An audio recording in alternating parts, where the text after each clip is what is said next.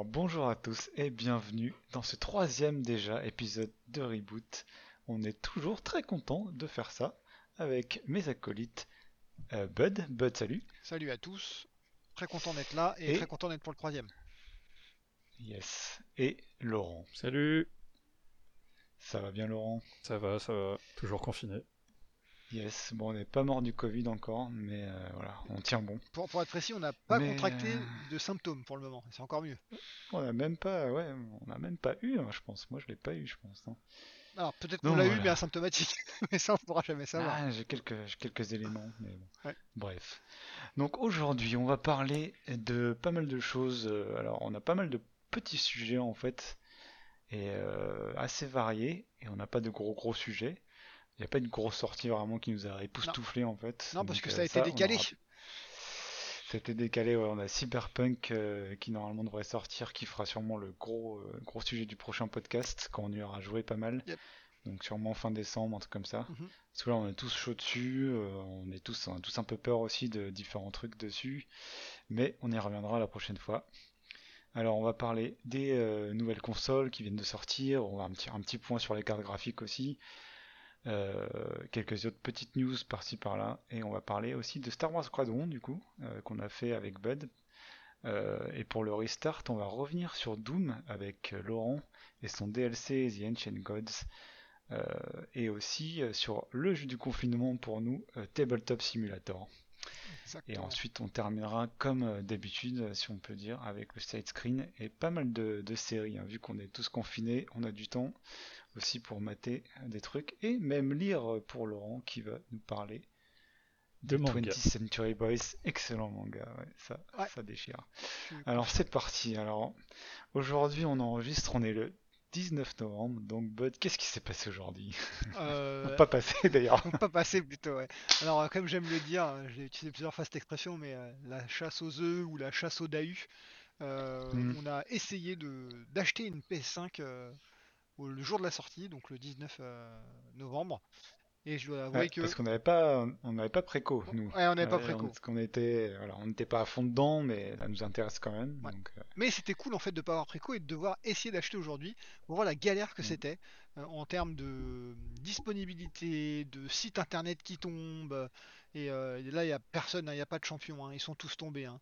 Auchan, Leclerc. Carrefour, euh, ils étaient down en genre minute one. 9h c'était euh, fini, c'était HS en PLS. Euh, la Fnac est tombée Ouais. très rapidement après. Cdiscount a bien tenu jusqu'à 10h et pouf, ça a explosé.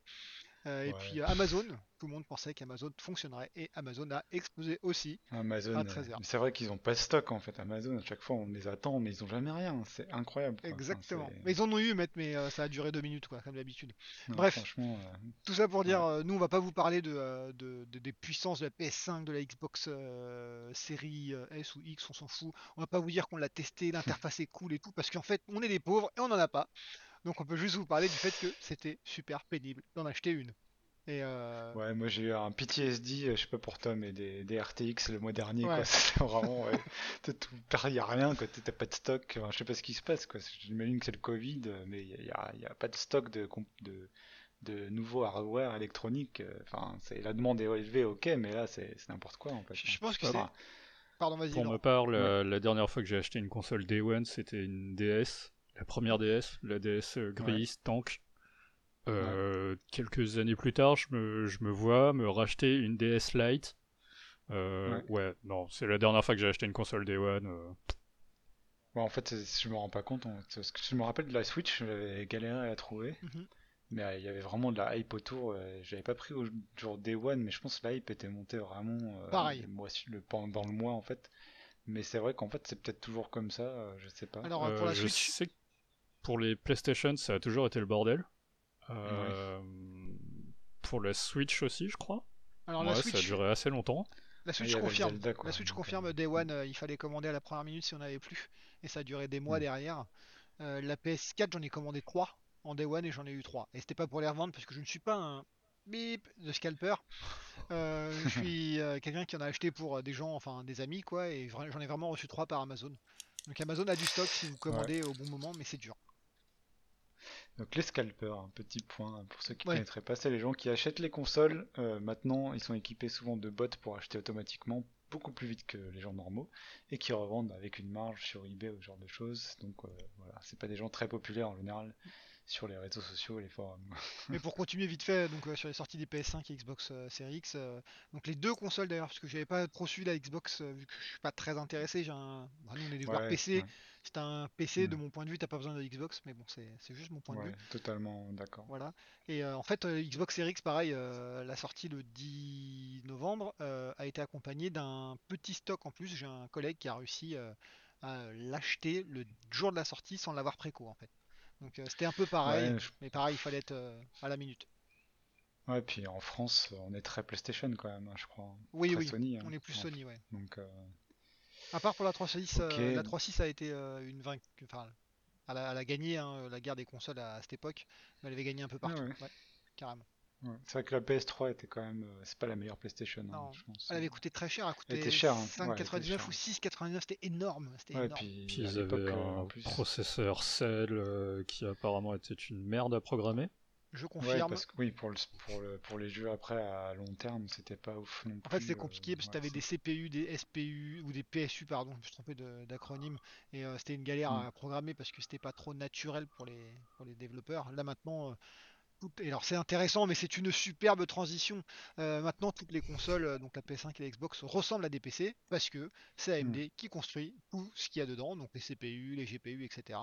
Et plus ça va, plus Ouais. c'est des PC en fait. C'est juste des PC qui sont euh, fermés et c'est plus facile pour les développeurs à, à comment dire à scaler le contenu qu'ils vont mettre dedans, euh, ce qu'ils vont devoir afficher, etc. Ils n'ont pas besoin de se- s'adapter à 3 milliards de, de configurations.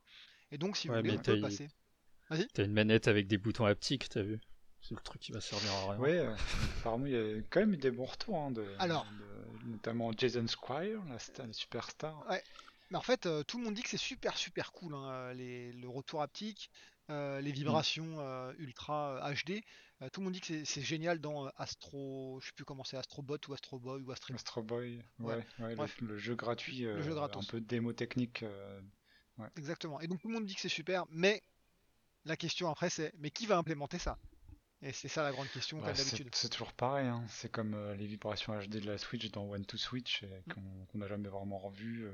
Est-ce que quelqu'un se souvient du fait qu'il y a un micro sur, euh, sur la DS Oui, un carrément. micro. Ouais. euh, Alors, euh, Enfin, je... peut-être, hein, euh, j'attends de voir. hein. Si ça se trouve, ça sera Mais moi, magnifique, c'est- mais dans crois une pas. vie antérieure, j'ai fait beaucoup de jeux DS, donc je peux vous dire que je connais toutes les features. Mais c'est ouais, c'est comme la 3D sur la 3DS. en fait, Exactement. Finalement, c'était vraiment un gadget. C'est de la Et moi, j'avais bien aimé, par exemple, sur la PS4, le petit euh, le haut-parleur qui est sur la manette. Et par exemple, dans Days Gone, euh, on lit, on lit les, les cassettes audio qu'on trouve euh, là-dessus uniquement, en fait. Enfin, je crois qu'on peut paramétrer, mais par défaut, c'est ça. Ouais. Et du coup, euh, je sais- pour l'immersion, c'était un petit plus euh, sympa. Oui, c'est mais- pareil sur Death Stranding, euh, t'as euh, t'as- t'as le bébé qui chiale euh, sur ta manette. Ah oui, c'est vrai. Ouais, ouais. Mm. Franchement, c'est c'est des petits trucs en plus, bah, du coup, que t'as pas sur PC, par exemple. Et donc, avant de passer, euh, je vois que t'as as fait une transition, euh, Bud, désolé. Oh, mais pas je de vais quand même, euh, quand même conclure sur les consoles qu'on n'a pas réussi à récupérer, mais bon, on n'est pas... On les- on- on- je veux dire, on on n'attendait pas à les prendre, euh, on s'en fout un peu de ne pas les avoir Day One, et il n'y a pas grand chose qui nous intéresse pour l'instant, à part peut-être Demon's Souls. Mais de toute façon, on y reviendra, je pense, peut-être pour Demon's Souls et euh, sûrement d'autres jeux au fur et à mesure euh, quand il y aura des exclus intéressantes, quoi. Et Au moins quand on l'aura en main aussi, quoi. Je confirme, il n'y a pas de killer app, euh, ni pour l'une ni pour l'autre d'ailleurs, à part Demon's Souls à la limite pour PS5, et encore, hein, je veux dire, c'est quand même un remake. bah, c'est... Oui, mais c'est une exclue, c'est un remake quand même assez solide, enfin Ouais. voilà, qui est très beau techniquement aussi, et c'est un jeu qui est quand même apprécié. hein. Ouais. donc, euh, après, c'est un jeu très dur hein, quand même, donc euh, Alors, à ce qui paraît, c'est pas si dur, à ce qui paraît, hein, je j'ai pas testé puisque j'ai pas la après, PS5, euh, mais, mais, mais ce que, dépend. Si on fait un comparo, si on fait un comparo avec la Switch, la Switch elle est arrivée avec euh, Zelda Breath of the Wild, donc forcément, eux quand ils sont arrivés, ils avaient la killer app déjà direct, donc forcément tu voulais l'acheter la console. Ouais. Limite t'achetais la console que Ouais. pour euh, que pour comment euh, que pour Zelda. C'est un peu comme moi avec ma télé Mm. euh, comment euh, OLED que j'ai acheté que pour Last of Us. C'est un peu Ouais, Bon, après, ouais. il faut être un peu taré, mais ça, c'est autre chose. Mais ce que je veux dire, c'est à l'heure Non, mais actuelle. c'est un système seller, hein, Ouais, c'est clair. exactement. J'ai acheté la Switch pour ça, et puis alors finalement, Zelda, j'ai pas, j'ai aimé quelques accroché, dizaines d'heures, Mm. enfin 10 heures, mais après, je l'ai lâché, quoi. Et là sur PS5, j'ai pas le jeu qui fait ça. En fait, de, de mon point de vue, quand ils avaient repoussé Last of Us 2, euh, j'y avais cru. Je me suis dit, ah, peut-être qu'ils vont Hmm. faire un truc de, de fouine et ils vont le sortir avec la PS5. PS5, ouais. Et tout compte fait, ils Ouais, l'ont ça pas aurait fait. été cross-gen, de toute façon. Ça aurait été Ouais. cross-gen, mais ils auraient pu euh, sortir des super effets sur, euh, sur PS5, tu vois, et ça aurait donné envie d'acheter la Ouais. console. Tout compte fait, ils ont bien fait de pas le faire, parce que quand tu vois Ouais. comment la console là s'arrache. euh, D'ailleurs, pas de ray tracing hein, sur Demon's Souls, donc. Non. euh, Et, on euh, verra, on 1440p de mémoire, hein, résolution, hein. il est pas en 4K. hein. verra. Ouais. Par contre, c'est du 60 Ouais, FPS constant. Je crois que t'as un mode, hein. T'as un mode 4K euh, 30 FPS, Ah, il me semble. Ah, je, Mais, euh, je sais plus. je peux pas Bon, con- ça, on n'a pas joué. C'est ce que je veux dire, je peux pas confirmer, j'ai pas le pad euh, dans les mains. donc on va pas- Est-ce pas que passer trop de c'est comme Ouais. euh, Bloodborne ou. euh, Enfin, c'est Sony exclusive? Savoir Euh, qu'on le Oui, verra.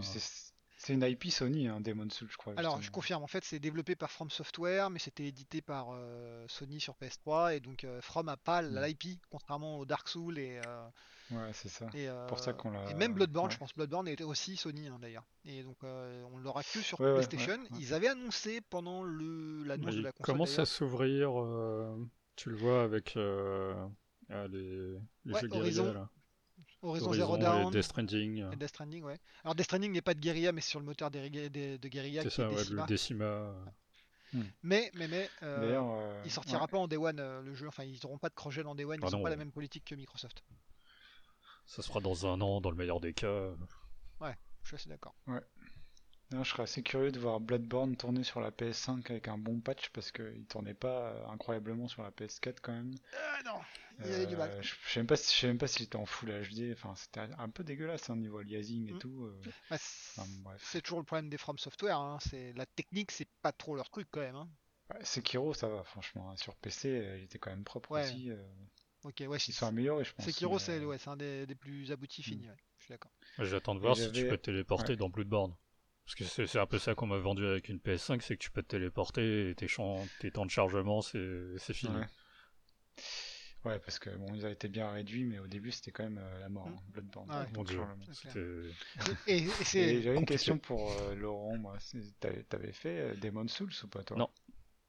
Euh, il Tu- me tu semble... le euh, Alors je sais pas si c'est un si c'est un Dark Souls ou le Demon Souls, mais il me semble avoir déjà touché euh, un From euh, vite fait. Hmm. Mais euh, bon voilà, j'ai joué un quart d'heure, je me suis fait plier par un squelette. Bah, t'as- T'as t'as fini Sekiro quand même. J'ai fini Sekiro et j'ai fini Bloodborne euh, dans Ouais, les fins, euh, pas les pas les Hmm. fins les plus difficiles. Hmm. Euh, quoi que si pour Bloodborne oui. Mais Ouais. euh, Toi aussi, euh, Bud, d'ailleurs, t'as t'as platiné Bloodborne Ah, je confirme, j'ai platiné Bloodborne. Ouais. Non, mais je pense qu'on fera, on fera un épisode sur Demon's Souls quand on aura un moment. Quand on aura réussi à trouver une console. Quand on aura topé, parce qu'on est tous un peu chauds là-dessus. Moi, je suis mauvais donc euh, là, sur ce genre de jeu, donc. euh, Mais bon, c'est pas grave. Yep. Euh, ça fera un avis un peu aussi contraire, Ouais. parce que même si j'aime bien, je- ça me fait toujours chier de perdre une après-midi sur le même boss parce que t'as, du temps perdu en fait. Donc, euh, Je suis d'accord. donc voilà. Euh, donc un petit point sur euh, les cartes graphiques. euh, donc les RTX 30, euh, on a fini par les, les choper avec euh, Bud. Ouais, moi j'avais réussi à commander euh, Day One. Ouais, moi j'ai commandé un peu plus tard, j'ai reçu, euh, donc c'est quand même des, des- c'est du costaud, hein, franchement ça envoie. J'ai testé Metro Exodus, euh, qui, est, qui est très sympa et qui est en ray tracing aussi, qui tourne très bien. ça en serait quoi 480. le ça serait quoi le benchmark euh, le jeu Je pense que c'est le meilleur benchmark euh, Metro Exodus hors DLSS. Ouais. Mais pour le, DL le DLSS, la meilleure utilisation c'est Death Stranding, je pense, a priori. Après, euh, le meilleur benchmark, ça sera Cyberpunk, hein, je pense, euh, on verra. Mais euh, parce que le ray tracing, euh, il y a tout aussi. hein. Mais Metro Exodus, c'est un ray tracing un des plus poussés en fait. Après, sinon, t'as Minecraft RTX, Mhm. Quake 2 RTX, des jeux comme ça où vraiment le RTX fait euh, énormément euh, de, a un effet très très visible. Et euh, donc voilà, ça j'ai pas testé. Le, le souci à l'heure actuelle, c'est qu'il Euh. n'y a pas de, de gros gros. Enfin, il y a quelques jeux qui sont avec RTX, mais c'est pas euh, très répandu Ah, ça- parce que les consoles n'en avaient pas. Hmm. Et là, peut-être qu'avec c'est vrai que. Ouais, mais j'ai un, un peu peur parce que je sais pas ce que t'en penses, mais quand tu vois Spider-Man qui avec le ray tracing, bah, le mode ray tracing est finalement à 30 FPS, euh, euh, Demon's Souls qui a pas de ray tracing, enfin tu vois, des... enfin, je, je commence à douter que ça se répande autant que ça, tu vois, enfin je sais pas. Mais bon. Je, je- ouais, après, il Ah, faudra voir comment euh, l'utiliser vraiment. C'est comme d'habitude, le ray tracing et le DLSS. euh, euh, si ouais. tu fais du full ray tracing, d'ailleurs, dans Metro, euh, Metro, il est utilisé très. Enfin, c'est poussé, mais par contre, ça coûte très cher Hmm. en perf. Alors qu'en fait, il faudra l'utiliser sur des petits effets à droite à gauche. Et je pense que ce sera pour des yeux de. Enfin, les, les, les yeux, ouf, les yeux bah, de, ouais, personnes euh, il y euh, a moyen que sur les consoles de la PS5, encore pour une génération de consoles, le ray tracing soit cantonné aux réflexions dans les flaques, euh, les petits trucs quoi. Oui, Et pas parce que Metro Exodus en fait c'est global illu- illumination donc t'as vraiment euh, toutes les sources de lumière sont calculées avec ray tracing donc l'image est, est un- une couche de réalisme en plus en fait et c'est ça qui coûte cher du coup. Et du coup les 3080 sont quand même maintenant assez costauds pour faire là je tourne au-dessus de 60 en 2K en Mm. 1440p Voilà, plus de 60 fps sans problème euh, avec ray tracing à fond et tout donc là ça commence à être solide Par quoi contre, du mais 4K ray euh, tracing, euh, ça tourne pas à 60 j'ai pas, FPS. j'ai pas testé, Ouais, j'ai pas testé. Je pense qu'on fera les, les essais avec toi aussi sur Cyberpunk. ouais. Mais euh, à suivre pour le ray tracing sur cette génération de consoles, euh, on verra. À mon avis, ça va rester encore anecdotique. J'ai peur, enfin j'ai peur. On- Je pense que ça sera vraiment adopté euh, encore à la PS6 ou encore dans une génération quoi. Mm. Euh, Là, ça sera vraiment euh, commun. Mais à suivre. Et du coup, juste pour les, les, les RTX 30. Donc les stocks sont encore assez bas et donc par contre Nvidia commence à annoncer des modèles un peu moins haut de gamme. Donc la RTX 3060 Ti se précise bien, on a vu les boîtes et tout. Donc voilà, si jamais euh, vous voulez upgrader, enfin des gens veulent upgrader mais sans mettre non plus des centaines des centaines d'euros dedans, je pense qu'à suivre euh, la attendre, ouais. RTX 3060 Ti quoi sera. De toute façon cette, cette génération est quand même top, donc euh, à mon avis euh, voilà, il vaut mieux attendre et prendre ça euh, et en espérant qu'il y ait des stocks quoi. Ouais, bah, la 3060, Et du coup, la 3060 Ti, ouais, elle va sûrement être à un niveau d'une 2080 à l'heure actuelle. Sauf que la différence de prix va être genre 300 euros pour la 3060 Ti, alors qu'une 2080 coûtait genre 800 balles, quoi. Donc ça fait quand même une différence sévère. Oui, non, de toute façon, c'est des bonnes cartes Ouais, cette génération-là. Et du coup, AMD, euh, a- donc la concurrence d'AMD maintenant est bien présente. Ils sont pas sortis encore les cartes, mais euh, mais voilà. Qu'est-ce que t'en penses toi, Benoît? T'as suivi un peu ça? Ouais, carrément, euh, bah intéressant en fait, euh, c'est, ça devient un vrai compétiteur euh, pour Nvidia. Alors euh, par contre sur euh, certains, on va dire, euh, certains segments, mais pas tous, euh, là on parlait beaucoup de ray tracing, etc. euh, il est euh, apparemment clair que euh, c'est, ils sont pas, euh, ils sont pas bons encore en ray tracing, hein, ils ont pas de, de core CUDA pour faire ça, ils ont pas de hardware spécifique pour aller euh, taper euh, là-dedans. Euh, par contre, euh, si on Ils ont cherche, pas trop montré, hein, d'ailleurs. Dans l'annonce, ils ont vraiment euh, alors rien fait sur le, rien montré quasiment sur le ray tracing. Exactement, pour l'annonce, mais aujourd'hui, donc le 19 novembre, il y a des tests et des Hmm. benchmarks euh, comment, euh, indépendants qui sont sortis et ils montrent que ouais, en ray tracing, euh, les cartes à galère en fait. Euh, voilà. Donc Ouais, euh, par rapport au, au Nvidia, bon. exactement. Donc la Ouais. 6800, si je me trompe pas, la 6800 XT, Hmm. euh, parce qu'ils ont tellement de noms bizarres, euh, qui devait être au niveau d'une 3080. euh, elle l'est, alors elle la dépasse en 1080p. Elle est quasiment au même niveau en 1440p. Par contre, en Hmm. 4K, euh, la 3080 euh, explose la, la AMD de genre de 15%, je crois, en perf. Et dès qu'on Hmm. active le ray tracing, c'est fini, AMD est dans les choux. Euh, et qui plus est, euh, il faut prendre en compte que euh, tous les tests qui sont faits, donc on en parlait un petit peu juste avant le- d'enregistrer, hein, c'est euh, AMD a deux technologies importantes, c'est euh, le Rage Mode qui est une sorte d'overclocking, euh, mais qui n'est pas un vrai overclocking, hein, puisque c'est un preset qui est plutôt un profil qui est, qui est preseté avant et qui va pousser le, le comment, les horloges, la vitesse de la, la mémoire, etc. Donc, Ouais, je pense pas que ça va révolutionner le, Non, le schmilblick, ça quand non, ça te fait gagner peut-être aller 5% de perf, allez, je vais, je vais être gentil.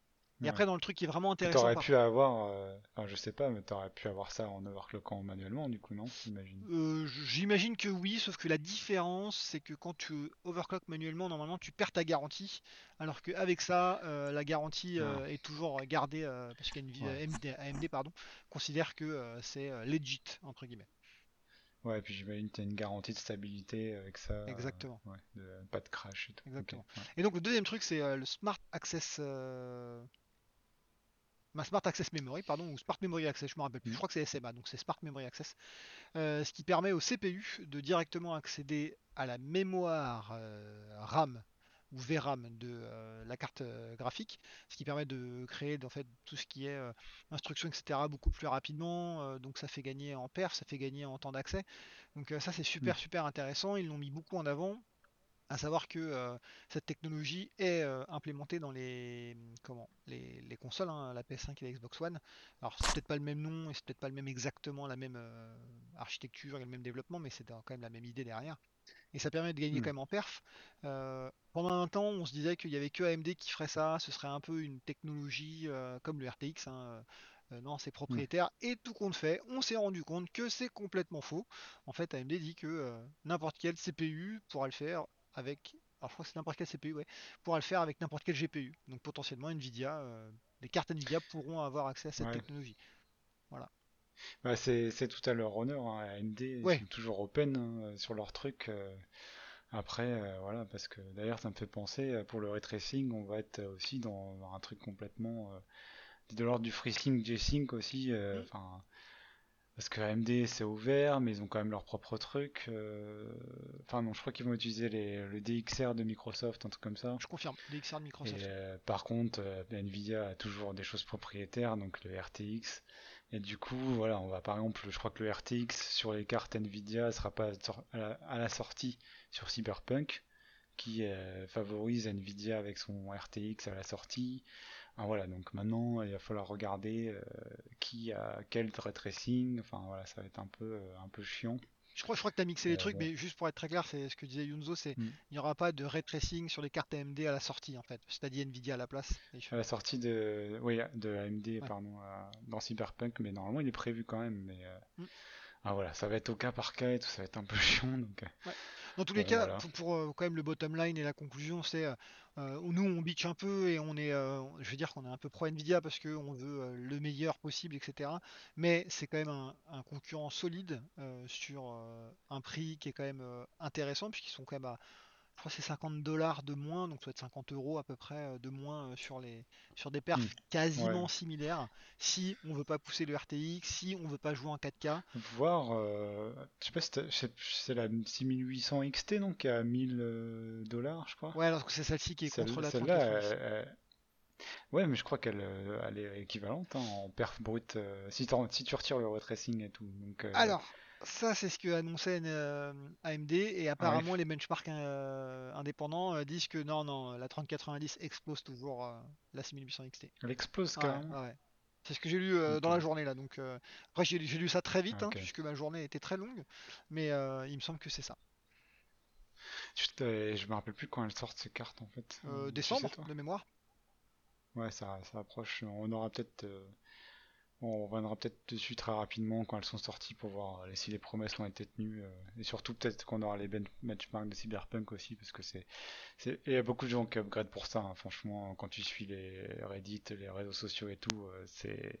Les gens font leur PC pour Cyberpunk, quoi. Donc, euh, Bah, comme ma télé euh, Donc, pour euh, Last of Us, hein, on, en, on en rigolait. Oui, voilà, donc les, les benchmarks sur Cyberpunk sont vraiment intéressants à suivre, je pense. Euh, donc je confirme les dates de sortie euh, rapidement. 6800 est sorti le Ouais. 18, donc hier si je me trompe pas, et la 6900 XT euh, sortira le 8 décembre 2020. Ouais. Et a priori, d'ailleurs, les stocks seront aussi à chier. Donc voilà. Et oui, merci le Covid. Ouais, merci. euh, ouais. Non, Peut-être le Covid. Il a bon dos, le Covid. Ouais, mais- je pense quand même que ça aide pas. hein. Non, c'est sûr. Euh, donc toi, Laurent, tu, tu es toujours euh, sur ton Shadow. hein, tu t'en fous de toutes ces conneries de carte graphique, toi. C'est à peu près ça, ouais. Par contre, aujourd'hui, il y a une annonce qui t'excite un peu, là, j'ai l'impression, non? Euh, ouais, alors aujourd'hui, ça veut dire le 19 novembre euh, 2020. Ouais. Et IO Interactive, donc les développeurs de Hitman, euh, des gens très chers à mon cœur, euh, ont annoncé une nouvelle euh, IP, euh, James Bond. Yes. Voilà, c'est tout. Il n'y avait pas eu de jeu de James Bond depuis euh, GoldenEye, non Je crois? Euh, Non, si, il y en pas, a eu des jeux de merde. Il y en a eu. euh, Ah, c'est- non, disons qu'il y en a eu des beaucoup plus pourris que d'autres. Oui, ça c'est sûr. Euh, En fait, à part GoldenEye, il n'y avait pas de jeu, bon jeu James Bond, je crois. Enfin, Euh, sais bah, GoldenEye, c'est plutôt un jeu exceptionnel, enfin, de, de mon point de vue, de, de console. Et euh, après, t'as des jeux euh, décents et euh, t'as des jeux bien pourris. Et les derniers étaient bien pourris. Ouais, bah, c'est le jeu à licence, hein, de toute façon, on sait. hein. Ouais, je, je me trompe. En Euh, 2012, il y en a eu un en fait, qui s'appelait euh, 007 Legends. Ah oui, ça promet ça. Mais euh, donc bon, on n'a pas grand chose. Ouais, tout ce qu'on a vu, c'est un, gun barrel qui est euh, à peu près la séquence d'ouverture de d'un Tous les d'un James James Bond. Ah, ouais, Ouais. presque tous. Enfin bon, bref. Euh, je crois que c'est sur un fusil et pas euh, Hmm. et pas un pistolet, mais qui s'en soucie. Alors deux questions pour toi, Laurent. Euh, Déjà, la licence James Bond, toi, ça, ça t'excite un peu Moi, ou- ça me parle, ouais. Ouais, ok, d'accord. Euh, moi, bof, mais bon, je suis toujours friand de, de bons jeux. Hein. Et toi, Bud? À voir, à voir. euh, Enfin, moi, j'avais, euh, quand on était gosse, j'avais adoré GoldenEye. Euh, James Bond, c'est des bons divertissements au, au ciné, hein, donc c'est c'est cool. Euh, il faut voir euh, le jeu en fait en lui-même, euh, quel va être le, Ouais. le- le gameplay, quel va être l'intérêt, quel type de jeu ils vont faire, est-ce que c'est un jeu d'infiltration, un jeu de bourrin ou pas. Enfin voilà, il y a- un peu de tout ça qui va rentrer dedans. Maintenant, c'est que- quand même IO Interactive et ils font des jeux plutôt corrects, donc euh, il, faut croiser les. Après, il y y a des trucs où euh, ça fait longtemps que je les ai pas vus. Euh, je me demande si je les ai déjà vus sur une partie de conduite ou, ou ce genre de truc. Bah ouais, c'était ma Voilà. deuxième question. Ça, on n'a pas grand chose, mais on peut spéculer. Euh, Toi, tu t'attends à un Hitman-like Parce qu'ils font un peu que ça en fait. Euh, Euh, ouais, il y a aussi une phase, euh, peut-être une phase d'enquête. Ça, ça, ils peuvent le faire. Euh, Des phases de shoot au sniper. Ou Ouais, ça, il y a déjà ouais, dans Hitman. voilà, c'est ça, ouais. Enfin, euh, actuellement Ouais. dans Hitman, c'est un, un mode annexe qui, qui a quand même pris de l'importance, mais bon, c'est pas, pas Ah le oui, cœur de vrai. jeu. Euh, Mais bah, Hitman, euh, enfin, le gameplay d'Hitman colle bien à licence James Bond, je pense, de toute façon. Bah, euh, je suis pas sûr parce qu'ils ont des phases. euh, normalement, c'est plus du Naughty Dog, euh, ça canarde dans tous les sens. euh, c'est ultra hollywoodien, t'as Ouais, des trains qui tombent dans tous les sens. euh, Mhm. Et puis la partie déguisement, finalement, euh, pas forcément euh, Non. avec James Bond. Voilà. Ouais. Après, je pense Ouais. que euh, ils peuvent programmer un jeu euh, au casino. Tu vois, t'es assis à une table, tu retournes des cartes. Ça, Mm. je pense qu'ils peuvent le faire. Mais Mm. euh, je sais pas si- s'ils peuvent faire péter des voitures, euh, conduire des avions, ce genre de trucs. euh. Bon, on sait pas. Hein. Ouais, on verra. On sait même pas si c'est un troisième personne ou un FPS Ouais. ou on sait rien. en Ça se trouve, c'est un jeu de ces gestion. Je rigole. ouais. Ah, je le prendrais quand même. Ah, mais en même temps, eh, j'ai une euh. super idée, les mecs. C'est en fait, tu jouais pas James Bond. Manager, tu sais. Exactement. Tu... Ah, tu joues l'agence, l'agence de. Ouais, bon. Bah oui, tu gères les double zéro en Ça fait. serait cool, hein. C'est comme euh, Invisible Link, euh, Laurent. Euh, ouais. Ouais, ouais. non, mais bon. Bon, je pense que IO, euh, on part quand même sûrement sur un, Oui. un Hitman-like avec bon, beaucoup de modifs sûrement, mais euh, plutôt ce genre de jeu, quoi. Euh, on sait quand est-ce qu'on aura plus de- d'infos ou pas? Euh, non. Pour l'instant, ils ont juste annoncé que voilà, on a, Ok, bon. on a une nouvelle IP. Bah, à suivre alors. Voilà. Bon. Alors moi j'avais prévu de parler euh, de Humankind parce que j'avais euh, j'avais fait l'open dev euh, en, en automne je pense. Et, franchement bon, Humankind c'est un 4X, c'est un concurrent direct de Civilization par euh, comment il s'appelle? Amplitude Studio? Exactement.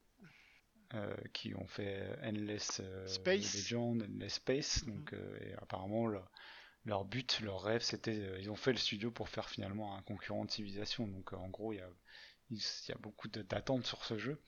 Et donc, bon. Le, moi, j'attends beaucoup ce jeu aussi. Et ce qu'on peut dire, c'est que le jeu est très, la carte, euh, le jeu est très beau en fait. La carte est, à différents niveaux d'élévation, ce qu'il n'y a pas du tout sur Civilization. La carte est très vivante. Il y a ce, truc de choisir une culture en fait et de changer de culture et de mixer un peu les cultures au cours du jeu avec des cultures qui en fait sont tout le temps contemporaines, donc un côté plus historique que Civilization, moi qui m'attire bien. Et après, euh, il y a tout le système assez rodé euh, des Endless Space, Endless Legend derrière. Donc en gros, grosse attente des fans de 4X là-dessus.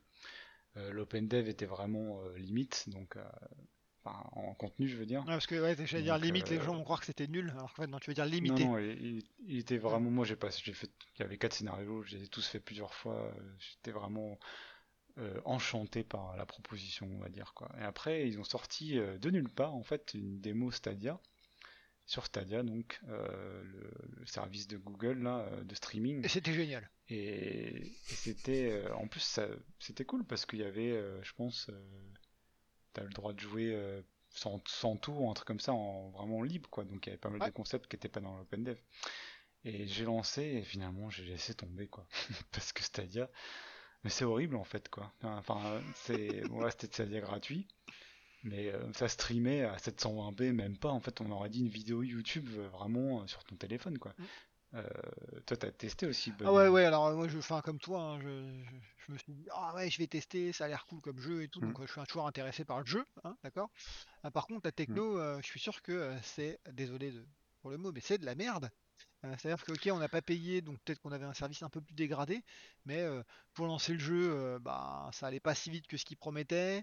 La qualité Ouais, très long, graphique, la résolution, alors comme tu dis, 720p au mieux, parce que des fois, en fait, il y avait un problème de, de bande passante, et ça fait que ça était un peu pixelisé, etc. Non, mais c'est. En plus, ils annoncent euh, pour le truc gratuit 1080p au mieux. hein. Ah ouais. Donc, euh, ça, j'ai vérifié. hein. Donc, normalement. euh, Et justement, Le truc marrant, c'est que quand ça marchait pas, il y avait marqué vous avez un problème de bande passante. Et puis euh, bah là j'avais testé ma bande passante, je suis quand même en fibre 1 giga, et puis bah je téléchargeais à 800 mégabits seconde. Donc je pense que ça vient pas de chez moi en fait, ça vient de chez vous les mecs. hein. Vous pouvez vous remettre en cause aussi de temps en temps euh, Google. Bref, c'était de la merde. Ouais. Euh, moi je pense qu'avoir ma machine juste sous mon bureau là, bah y a rien de mieux. Euh, Ouais, puis. Ouais. En dehors du, du côté euh, graphique, euh, est-ce que c'était fluide? Non, non, parce Ah que en fait, euh, t'as pas de V-Sync, t'as pas de G-Sync, V-Sync euh, en fait. Donc, euh, t'as déjà t'as aucune option graphique dans le jeu et, et du coup, bah, ton, tout, tout est. En fait, quand t'as un bon PC, c'est vraiment naze quoi. Enfin, tu, tu perds tout quoi. Mm. Et, euh, Parce que je me souviens que. euh, je, je sais plus lequel c'était. Enfin, l'un des civilisations, et que. euh, bon, j'ai pas de machine de guerre chez moi. Que c'est quand Mm. même vachement gourmand. Et, et que c'était pas fluide. Alors, en- alors attends, y a- y a- je suis d'accord avec toi. En fait, euh, Civ, euh, c'est méga gourmand euh, quand tu, tu mets beaucoup de. euh, Enfin, la taille de la map est énorme, il y a beaucoup de civilisations et tout. Ça devient gourmand en fait en ouais, CPU. c'est le pros. Voilà. Ouais. Euh, le problème qu'on a, c'est que moi, je te parle même pas de. J'ai même pas lancé une map. Hein. J'ai juste fait le main menu, j'arrivais pas à cliquer sur les trucs, j'ai dit ok, that's it, j'arrête. hein. Euh, alors j'allais dire Oui, Alt toi, F4, t'as même mais ça n'existe pas. Hmm. Et euh, j'ai dit j'arrête, je sais même pas. J'ai même pas été jusqu'à jouer en fait. Donc je sais pas où t'en es, à- t'es arrivé Yunzo, mais euh, moi j'ai lâché avant avant, j'ai dit euh, Non, fuck moi, it, ça- Steam quoi.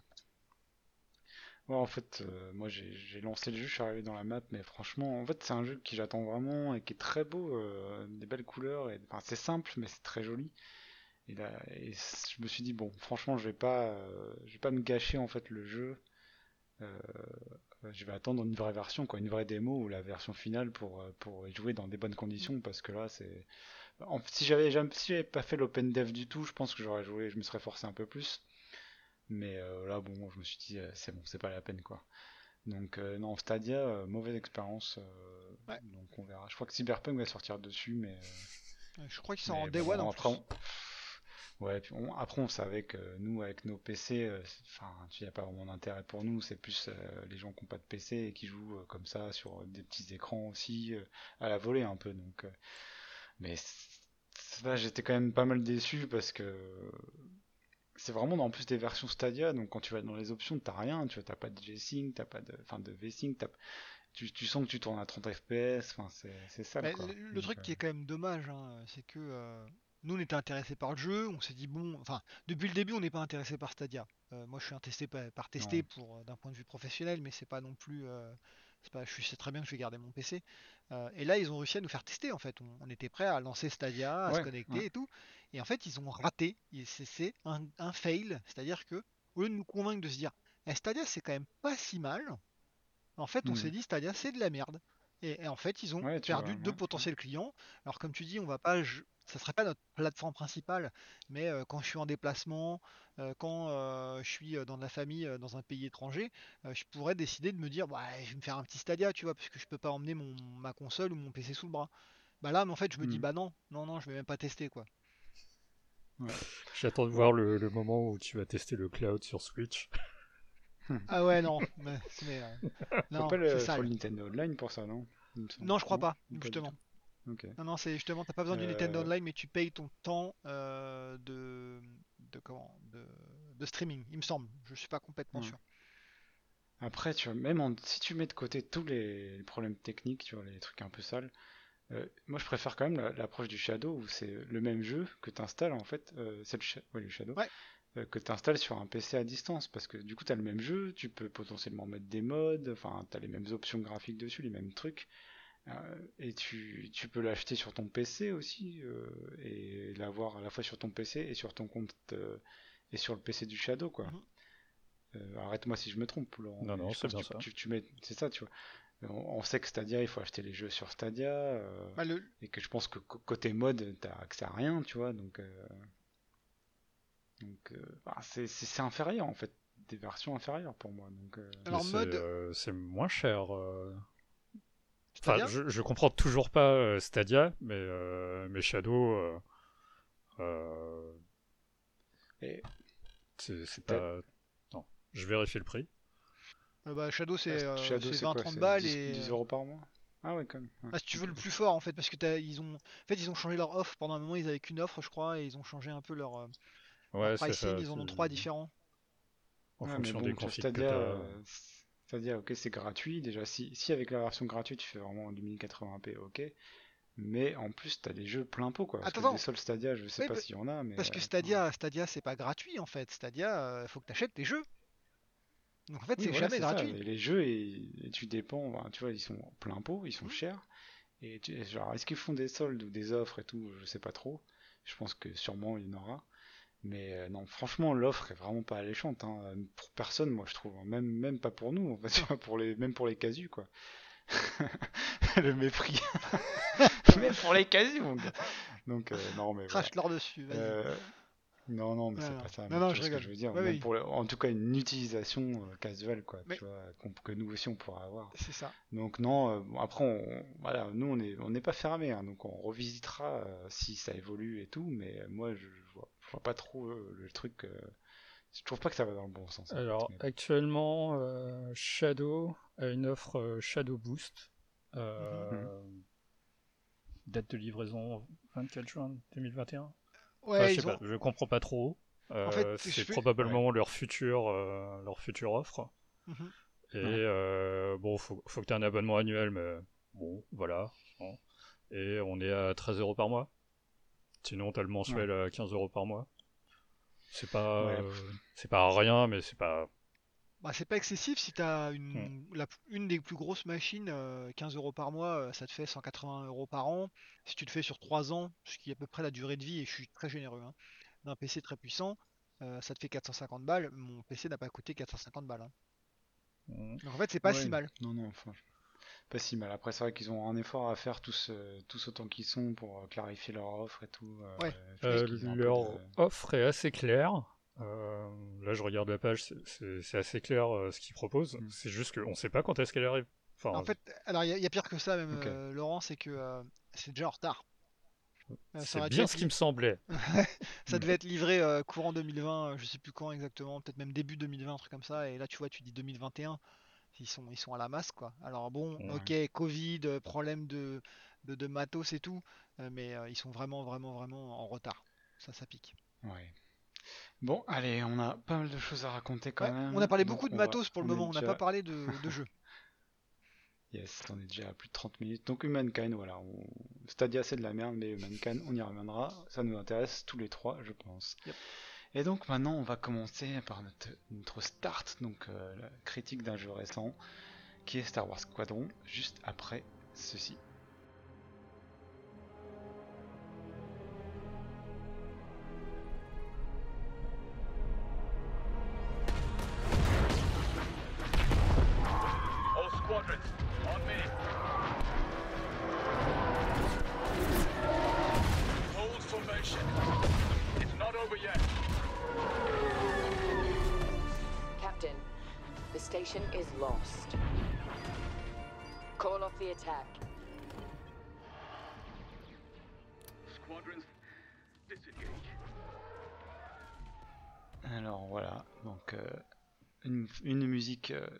Familière, celle de Star Wars. Donc un jeu qu'on attendait, euh, surtout avec Bud, Yes. parce qu'on est quand même relativement fan de Star Wars hein, depuis. euh, depuis Galaxy. Par exemple, Star Wars Galaxies, yes. Peut-être qu'un jour on en reparlera, mais bon, là c'est pas le sujet. Ouais. Alors, bon, qu'est-ce que t'en as pensé toi finalement, maintenant qu'on y a joué un peu plus? Alors, euh, premier truc important euh, à noter, hein, c'est que nous on était, un- enfin moi en tout cas, et je pense toi aussi euh, Yunzo, mais on était hypé pour plusieurs raisons. C'est d'une part un jeu euh, Star Wars de vaisseau, euh, donc moi ça me rappelait euh, mon enfance, euh, Wing Commander, euh, X-Wing versus TIE Fighter, etc. Euh, J'ai pas trop fait ces jeux-là, moi, Ok. je je dois l'avouer. Ok, bah moi c'était vraiment mon truc. euh, Alors je me rappelle, puisque Wing Commander, désolé, euh, petit euh, moment euh, nostalgie. Wing Commander, le jeu qui demandait beaucoup de RAM et mon PC plantait à chaque fois, mon Pentium 75 à l'époque, euh, toujours à la deuxième Wow. mission. Et donc j'ai fait les deux premières missions très très longtemps.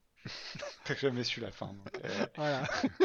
Bref, j'avais adoré ce, ce jeu-là et euh, je me suis dit, bah voilà, euh, Star Wars va être de retour là-dessus, donc ça va être cool, un jeu de vaisseau, simulation entre guillemets, euh, voilà, et en plus en VR. Donc j'ai eu enfin Ouais. l'opportunité d'acheter mon casque VR, mon Valve Index, et donc Mm. je me suis dit, ça va être le, le combo ultime. Donc j'ai pu, j'ai pu jouer à Star Wars Squadron en VR pour euh, retrouver Ouais. la Madeleine de Proust de mon enfant.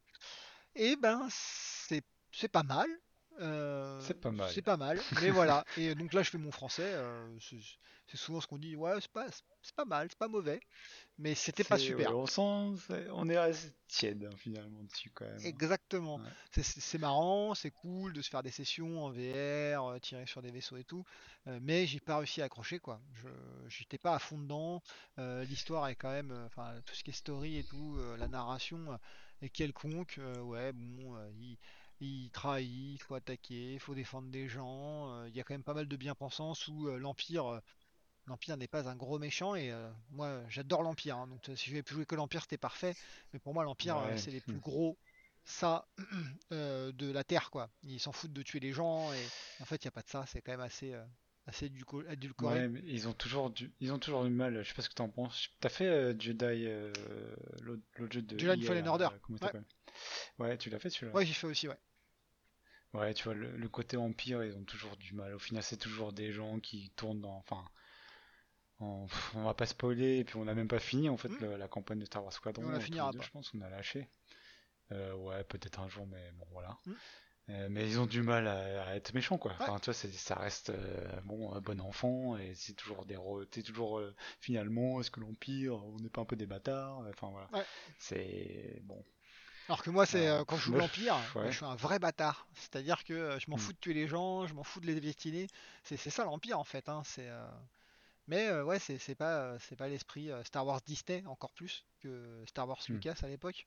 C'est encore pire, c'est tout est édulcoré. Et puis, euh, non, mais tout compte fait, je suis un gentil, et puis je vais t'aider. Donc là, je pense bien entendu à la dernière trilogie, hein, Kylo Ren et, et l'autre, je sais même pas comment elle s'appelle, je me rappelle plus vrai. Euh, C'était tellement pas top. Ouais. Bref, c'était c'était moyen, l'histoire été moyenne, le jeu, euh, le gameplay est sympa, euh, le dogfight est sympa, mais ça reste très arcade selon moi et pas assez simulation. Euh, J'ai pas une sensation de progression. Pareil, alors je reviens sur ma Madeleine de Proust, mais sur Wing Commander, il y avait c'était difficile de tuer un ennemi, il n'y en avait pas tant que ça. Quand on les tuait, euh, ça les marquait. Mm. Euh, on avait un tableau de chasse où on disait Ouais, t'as as annihilé euh, 10 mecs, euh, t'es incroyable. Et donc, quand t'allais dans la base, tu pouvais aller parler aux gens, ils avaient des réactions spécifiques selon le nombre de personnes que t'avais tuées et tout. Enfin, c'était genre, ouais, je vivais ma vie de, de guerrier ou de, de soldat euh, intergalactique, quoi. Alors que là, bah, ouais, bon, bah, tue des gens. C'est. Mais oui, c'est. Je pense qu'on va pas faire le procès de Star Wars, Non. mais je pense qu'on a un peu, euh, un peu lassé par cette soupe euh, qu'on nous resserre depuis, euh, à la fois dans les jeux EA et dans, dans la, dans la trilogie, et finalement qui a pas beaucoup, bah, pas beaucoup de goût, quoi. Ouais. Parce que bon, après moi je vais quand même défendre le jeu un peu, même si je suis assez d'accord avec toi. Donc déjà premier contact, moi j'ai joué au joystick, donc pour l'immersion, pas mal. Par contre, euh, déjà euh, relou parce que les touches sont pas bien indiquées pour le joystick, donc euh, t'es obligé de faire avec avec des aides sur un écran à côté ou sur un truc pour repérer quelle touche est la bonne. Donc euh, comment tu veux pas vraiment commencer en VR comme ça parce que t'es obligé d'en- d'enlever ton casque et de vérifier les touches. Après en plus au début ça ramait quand même en VR. Alors moi j'ai commencé en 2D, euh, bon j'ai trouvé ça sympa, pas inoubliable non plus. Et en fait, c'est vraiment ça, c'est tiède quoi, sympa, mais en fait, quand t'as autre chose à jouer, bah tu lances pas quoi. Et après, toi, tu m'as parlé de la VR, tu m'as dit que tu as testé sur l'index, donc là j'ai mis mon casque, moi c'est un Vive Pro, et j'avoue que j'ai quand même eu l'effet waouh sur ce jeu, euh, même si j'avais déjà joué à Dangerous en VR. Euh, bon, euh, c'est bien foutu quoi. Les briefings, tu vois, avec tout le monde dans, dans les hangars et tout, en VR, moi je trouve que t'as quand même l'effet waouh, c'est assez beau. Ça... Après les derniers patchs, ça tourne correctement. Euh, bon, euh, voilà, après, euh, le pilotage est arcade, mais t'as quand même une petite profondeur. Après, il j'ai pas fini, mais il y a aucune mission qui m'a qui m'a vraiment impressionné en fait. La mise en scène, ça manque d'un peu de budget en fait. En tout cas, la mise en scène n'est pas incroyable. T'en prends pas plein la gueule comme, un- comme dans un Call of Duty en fait, je pense, tu vois. Ouais. Si on avait eu le Call of Duty du, du jeu de vaisseau Star Wars, euh, au moins on aurait eu pour notre argent sur la campagne solo, quoi, tu vois. Je suis assez d'accord. Mhm. Donc là, on parle beaucoup du Donc, solo. bon, Ouais, Mais au début, nous, ce qu'on voulait, c'était faire de la euh, coop, en fait. Alors ouais, parce que en plus, tu vois, la, la campagne solo, euh, t'es toujours en squadron, comme le nom l'indique, quoi. Mm. Donc t'as toujours des, des IA un peu scénarisées. Mais pourquoi ils t'ont pas laissé faire la campagne, euh, la campagne euh, des missions en, en coop, quoi? Parce que ça aurait été vraiment cool, ça. Ouais, je suis assez d'accord. Faire euh, du, de la coop, euh, alors à 2, à 3, à 4, à 5, on va dire, hein, ça serait Mm. scalable. et faire la, la campagne, Ouais. en fait, ça changerait rien. ce serait peut-être plus facile, mais qu'est-ce qu'on s'en pète, quoi? L'important, c'est juste du fun. Ouais. Et ça, ils l'ont pas fait, donc pas de problème. Pourquoi Ouais, pas Pourquoi pas? Je pense que c'est un manque de temps, de moyens ou je sais pas quoi, c'est tout, hein, parce qu'il n'y a aucune raison. Et nous, on était déçus. Du coup, on a lancé le multijoueur classique, qui est plutôt PVP ou un petit peu PVE. Mais euh, encore une fois, expérience bof, quoi. Bah, ils ont, euh, ils ont une, euh, ils ont deux types. hein. Ils avaient le PVP qui est le pur dogfight, etc. 5 contre 5, euh, il faut faire des kills, machin, blabla. Puis ils avaient proposé un, enfin, ils proposent un mode PVE qui s'appelle, ah, je me rappelle plus du nom. Euh, j'ai zappé ce truc-là, j'aurais, j'aurais dû le noter quelque part, mais euh, qui permet de faire des, des, des attaques euh, sur, sur des, ah, c'est des sortes de campagnes en fait en, Ouais. en- en multi, où ça te permet d'avancer sur une map, où tu dois euh, avancer sur prendre le point A, prendre le point B, Ouais, prendre la, le point C à la Battlefield un peu, À la attaque Battlefield, défense. euh, exactement. ouais. et qui peut être joué soit en PvE soit en PvP. Et le problème qu'il y a, c'est qu'en PvE, nous on s'est dit, bah, on va pouvoir jouer à deux. Parce qu'on est un peu asociaux Mm. hein, de temps en temps. C'est fou, hein, on fait un podcast, on parle à des gens potentiellement, mais on est asociaux. Bah, non, mais, Mais on non. voulait moi je voulais vraiment découvrir le jeu entre nous, euh, au moins Exactement. au début. euh, pff, Euh, Je rigole, mais en fait, on voulait prendre notre temps, être tous les deux pépères, Mm. euh, jouer, peut-être ramener quelques potes après, mais en tout cas être tranquille dans notre coin avant de commencer en PVP un peu euh, où les gens sont ouais, t'es un noob, ah, tu sais pas faire des trucs et tout, et en fait, tu veux jouer d'abord tout seul. Bah, c'est pas possible. Faut être 5 absolument Non, en pas joueur. possible. Ouais, donc en fait, on était à deux ensemble, de la on a réussi, tant bien que mal. Et, euh, et après, en fait, on a fichu avec euh, trois autres personnes qu'on connaît pas. Et on n'avait pas le choix, en fait. Donc, euh, pff, bon, il y a peut-être des gens que ça va, ils s'en foutent, hein, mais euh, nous, ça nous a pas trop plu, quoi, cette, cette approche, en fait, un peu forcée, quoi, du, du PVE, du PVP. Mm. Et bon, après, le, même le mode en lui-même n'était pas super excitant, finalement. Donc, euh, On revient encore à la mise en scène, aux objectifs que tu as à faire. Mm. euh, ça reste du euh, Oh, il y a un truc à détruire. Piou, piou, piou, piou, je le détruis. Bon, ok, c'est quoi le prochain truc? Oh, un vaisseau qui arrive, il faut l'arrêter. Piou, piou, piou, piou, on l'a arrêté. Et, et en fait, c'est pas épique. Vraiment. J'ai pas trouvé Ouais. ça épique. Donc, l'impression de vitesse c'est pas incroyable. Il y a voilà, il y a il y a le passage comme on discutait tout à l'heure dans le tunnel tout au tout début que je trouvais vraiment cool parce que là on a une bonne impression de c'est vraiment le pilotage qui joue, on a une bonne impression de vitesse, c'est impressionnant parce que le, le tunnel s'effondre et tout, on poursuit quelqu'un, les portes se ferment. Alors bon, peut-être qu'il y a d'autres passages comme ça dans la, dans la campagne.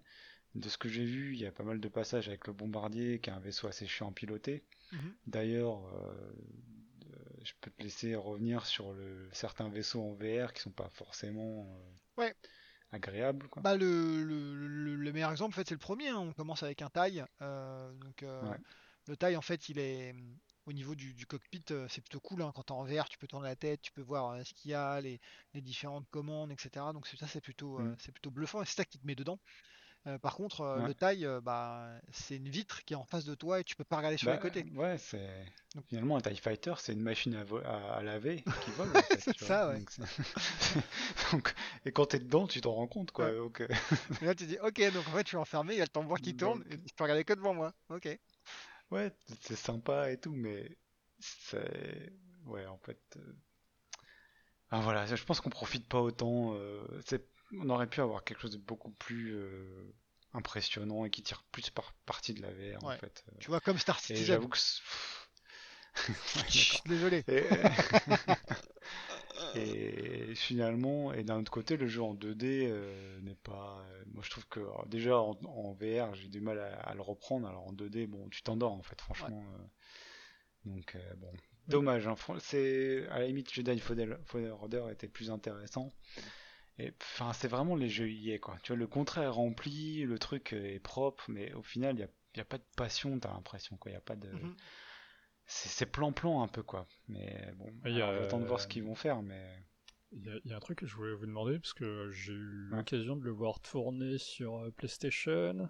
Euh, Ouais. Des souvenirs, je l'ai vu en 2D, et je crois que je l'ai essayé sur le casque, je suis Mhm. pas sûr. Ouais. Euh, Il n'y a pas de HUD. C'est c'est vraiment le tableau de bord euh, du, du vaisseau. Non, ça se configure, ça. Euh, Ah, ça se ouais, configure. tu configures. Ouais. T'as quand même un HUD, même, même avec le HUD par défaut, il est pas envahissant. hein. Euh, t'as, t'as quelques indications sur les côtés, ça c'est plutôt bien fait. hein. Il, il intègre le HUD en fait dans, les, dans les, le design historique des vaisseaux. Après, je suis pas un gros nerd, hein, je suis pas allé vérifier euh, si c'est comme dans les films. Mais non, ça, ça, franchement c'est bien fait, hein. c'est, bien exécuté. Je l'ai fait. trouvé assez incompréhensible, le, le design intégré, quoi. Ah, Mais mm, c'est- aussi que j'ai. euh, je crois que c'est le second jeu de vaisseau auquel j'ai jamais posé mes mains dessus, quoi. Ouais, la, la prise en main est pas immédiate, mais ça va quand même. Franchement, a- les tutoriels sont bien en fait. La, la mission, euh, la, le- la campagne solo en fait euh, est parsemée de tutoriels, assez, assez bien euh, foutu. Donc euh, après, c'est vrai que là, par exemple, ce qui me fait, qui me donne pas envie de reprendre, c'est qu'en plus avec le joystick en VR, c'est que si tu joues pas pendant longtemps, euh, voilà, il faut réapprendre un petit peu les trucs euh, les placements des boutons et tout sur le joystick, donc ça, ça, m'aide pas quoi. Mais non, globalement, le, c'est bien exécuté de ce côté-là, tu vois, l'intégration du, du HUD, je trouve, dans, dans le jeu, quoi. Ah, Après, je la fidélité au, au film, quoi. Laurent a quand même raison. hein. en fait. Euh, C'est-à-dire que si tu te Mm. débarques d'un coup d'un seul euh, dans le jeu et euh, que t'as pas eu tout le tuto, comme tu dis, euh, Yunzo, euh, c'est quand même assez. Ouais. euh, Non, c'est impossible. Il faut vraiment Ouais. faire les. Ouais, enfin, c'est franchement, si c'est a fortiori, si t'as pas fait de jeu de vaisseau et tout, si t'es pas familier avec ça. je- Bon, non, non, c'est euh, le tuto est indispensable, je pense. Ouais. Après, enfin, c'est pas un jeu euh, inaccessible et hyper complexe, hein, Non. mais c'est c'est quand même pas un jeu euh, mobile, quoi. Tu vois, c'est quand même une- c'est entre les... c'est pas si loin d'Elite Dangerous finalement sur le pilotage, même si Elite Dangerous est bien plus poussé hein, pour pour la customisation du vaisseau maintenant. euh, Mais euh, voilà. Bon, je pense qu'on va pas épiloguer plus que ça sur le jeu. Euh, on va, Ah. on va dire que le jeu est intéressant. Bon, c'est quand même pour les fans de Star Wars, je pense. Euh, ça fait toujours plaisir pour les fans de pilotage aussi. Après, moi, euh, bon, j'ai eu ma dose en VR avec Elite Dangerous. Et, En fait, c'était pas un mauvais jeu, je pense, euh, parce que là j'étais très négatif. hein, Mm. Moi, c'est c'est normal. hein, je, je pousse, euh, je force le trait. C'est un jeu sympa en fait, mais j'attendais plus. C'est juste ouais, ça. moi aussi, C'est des carrément. expectations, comme d'habitude, c'est des attentes. ouais. Bah, Aujourd'hui, euh, apparemment, ils ont annoncé euh, du contenu gratuit. Oui, mais bon, Voilà. c'est. Mais- Je un pense peu, pas que rien, ça rien qui change, va changer la donne. voilà. Non, non, non.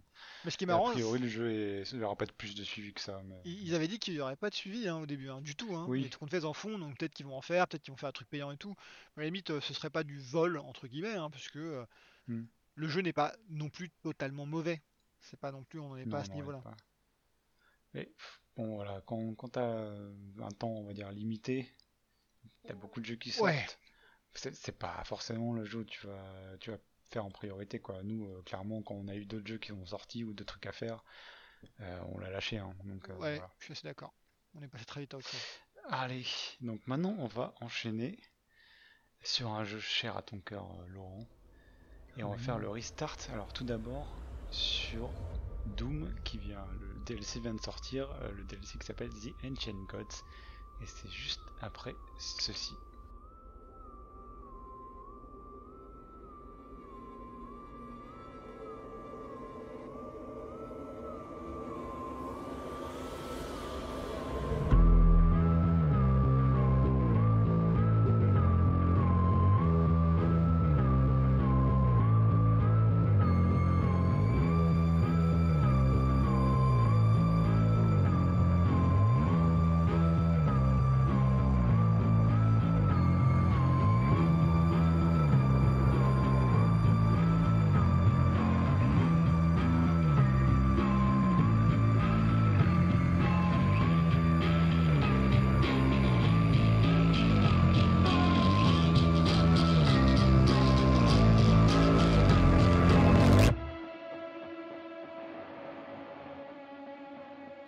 Coup, Euh, Vas-y, ben, Laurent, c'est parti.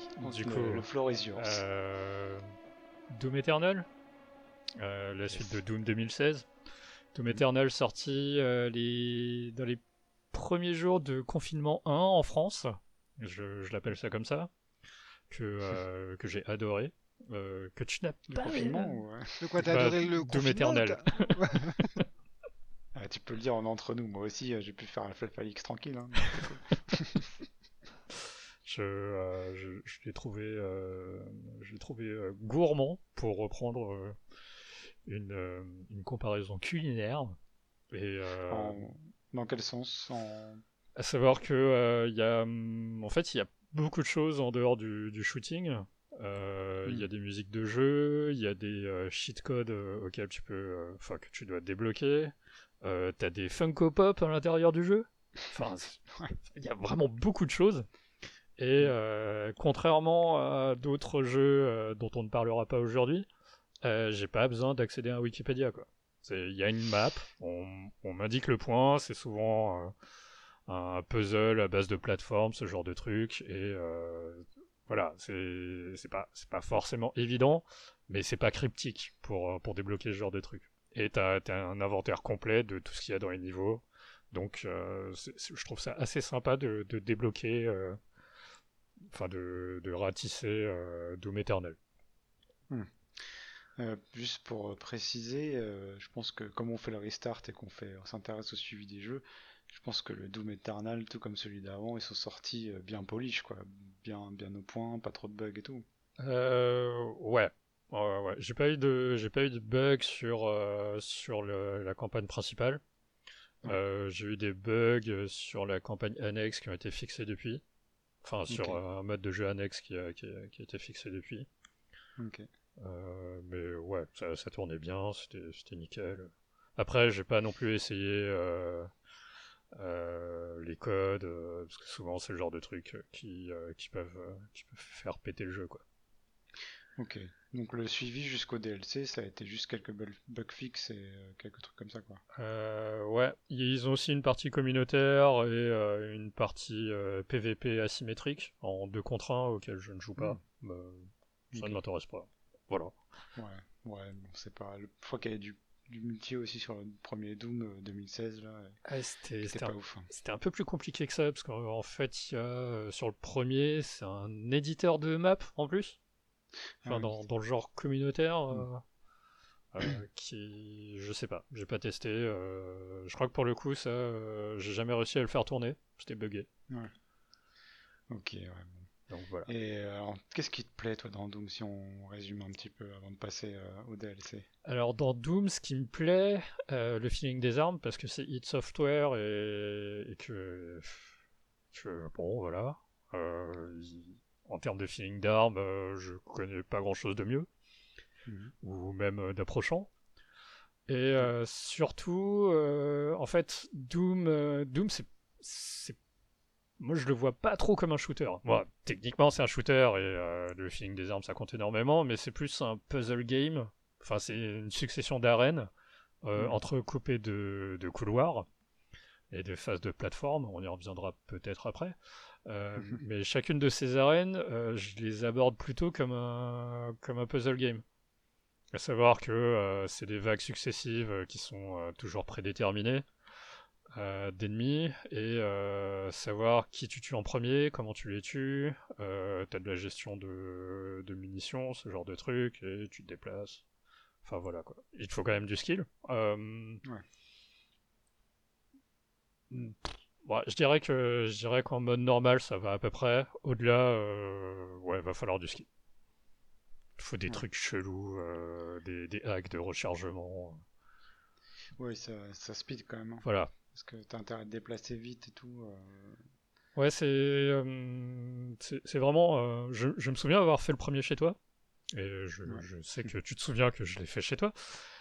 Et, euh, et en fait, euh, il y a cette mécanique qu'ils ont introduite dans Doom 2016 qui est le Glory Kill, euh, qui à l'époque n'était était dispensable. et là aujourd'hui, tu peux pas t'en passer. Faut pas se tromper de hein. L'intérêt. Non, Glory, Pardon kill. Oui.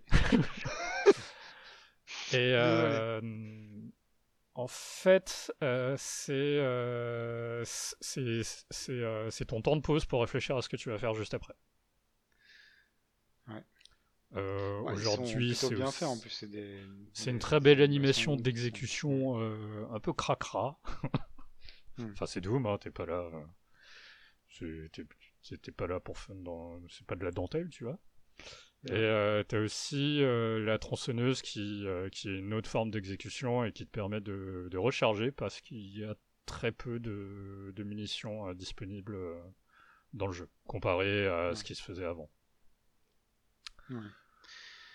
Et Ouais. c'est presque un- oui. C'est presque un jeu de survie alors, parce que si t'as pas beaucoup de munitions, c'est super chaud, non? Mm, je bah, c'est qu'en fait, euh, tu, euh, peu importe que tu vises bien ou pas, t'as pas un stock, euh, enfin ton stock de munitions, euh, Tu peux pas accumuler en fait énormément. tu, Quoi. tu peux pas accumuler et clairement tu pourras jamais finir une arène avec ça. Tu seras obligé de recharger en plein milieu de l'arène euh, et de sortir la tronçonneuse. Ouais, c'est pour t'obliger à utiliser tous les. Enfin, bouger, récupérer des missions et utiliser tous les. C'est ça, c'est euh, euh, cette espèce de d'adrénaline euh, ou d'endorphine de euh, réfléchir, réfléchis, qu'est-ce que tu vas faire, qu'est-ce que tu vas faire. Ok. Et ça, euh, ça dure le temps de ton arène. euh, je sais pas. Ça va faire du, du 5 minutes. Pour les plus grosses. Ouais, au, au moins quand même. Voilà. Euh, alors, pff, bon. Mais c'est une proposition. Parce que toi, Yunzo, Ouais, qu'est-ce que t'en penses? Ouais, parce que avant de parler sur le DLC, moi je vais quand même. euh, parce que je pense que c'est pas un jeu qui est pour tout le monde, même pour les fans de FPS. Euh, moi j'ai fait le premier 2007, je me suis un peu forcé pour le finir. Il y avait... Là j'ai pris l'Eternal, et j'étais pas très convaincu euh, que ça me plaise. Alors j'aime bien le côté fast FPS, euh, les mouvements, les, les triples sauts et tout dans les arènes, comme pendant les combats. Mais je trouve qu'ils ont poussé euh, quelque chose que j'aimais pas trop moi, c'est le, côté euh, euh, Glory Kill. Et en fait ils ont vraiment... euh, je sais pas comment dire, tu vois, c'est pas gamifié parce que c'est déjà un jeu, mais ils ont sy- systémifié vraiment le, truc à, ou- outrance, moi je trouve. Où t'as tel, tel glory kill, c'est pour telle munition, telle, ou l'armure et tout. Et en fait, on est. ah, Ok, t'as toujours la visée qui compte, mais t'as à la fois. C'est vraiment un jeu d'action maintenant, un jeu avec des.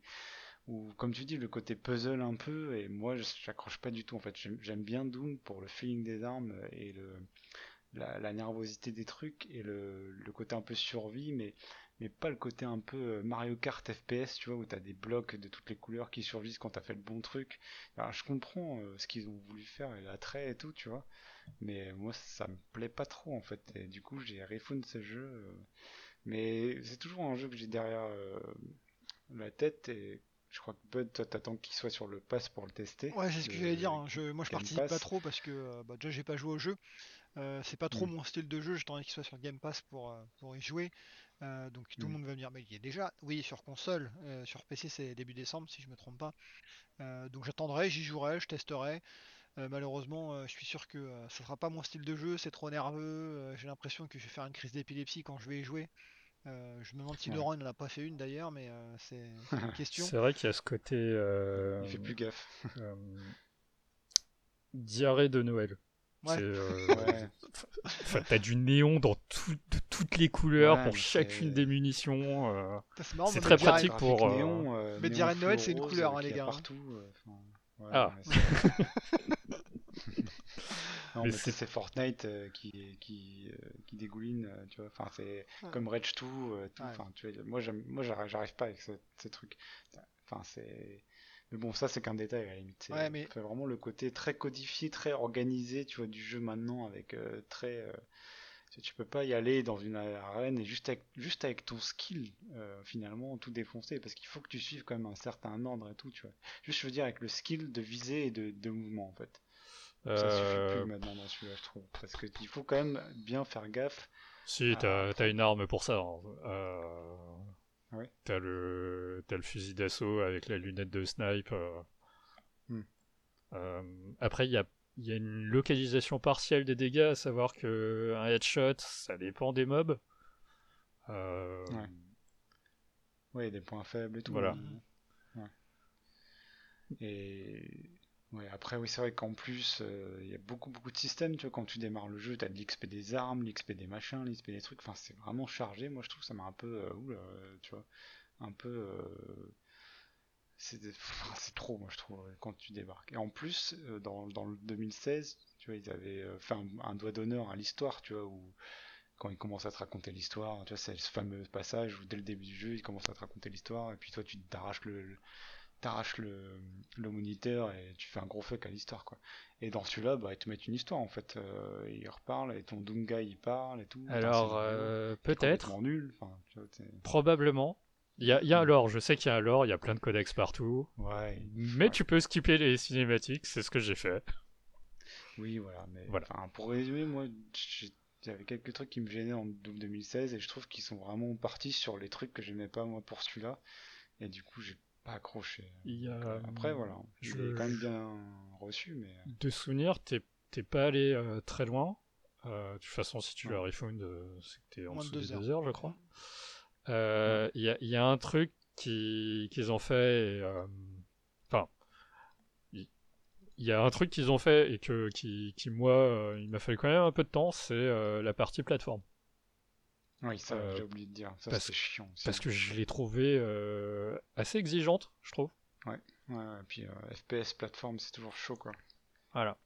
Euh, après, il y a aussi euh, le, le maraudeur, mais hum, pour moi, c'est un faux problème. Enfin, le, le maraudeur, c'est euh, ton opposé, quoi. Enfin, c'est, c'est- je crois que c'est un Doomguy qui a, qui a dégénéré. Je sais pas trop, j'ai pas trop suivi le lore. Mm. Et euh, en gros, c'est un humain avec un, un canon scié. Et il, il a des, il a des attaques très similaires aux tiennes. Et dans ce genre de truc, euh, toujours ton, ton miroir, c'est toujours, euh, c'est toujours une tannée. Euh, alors, il pop euh, aléatoirement ou- non, il est, euh, il est à des endroits, il est à des endroits précis, prédéfinis. C'est pas un type qui te poursuit à travers tout le jeu. C'est Hmm. c'est juste qu'il va repoper de temps en temps, quoi. Ouais. Euh, mais je sais que euh, je sais que les gens ont pas compris au début. Enfin, Ah parce que euh, parce qu'en fait, ils demandent un timing un peu plus précis que les autres et et il y a beaucoup de vidéos sur internet qui ne l'aiment pas. Euh, mais au final, euh, ça se- enfin, il se passe. hein, c'est pas. euh, Hmm. faut, faut, Doom. depuis 2016, c'est vraiment beaucoup de choses. ok, faut les accepter. Si, si on les accepte pas, ça passera jamais. Ouais. Et, ouais. Bon, pour résumer, je trouve- pense pas que c'est quand même universel et euh, pas parce qu'on aime les FPS que euh, on va forcément accrocher à Doom. Ouais, je confirme. Après, moi, je suis aussi euh, fan de Doom 3. J'aimais bien Doom 3, le côté survival horror et tout.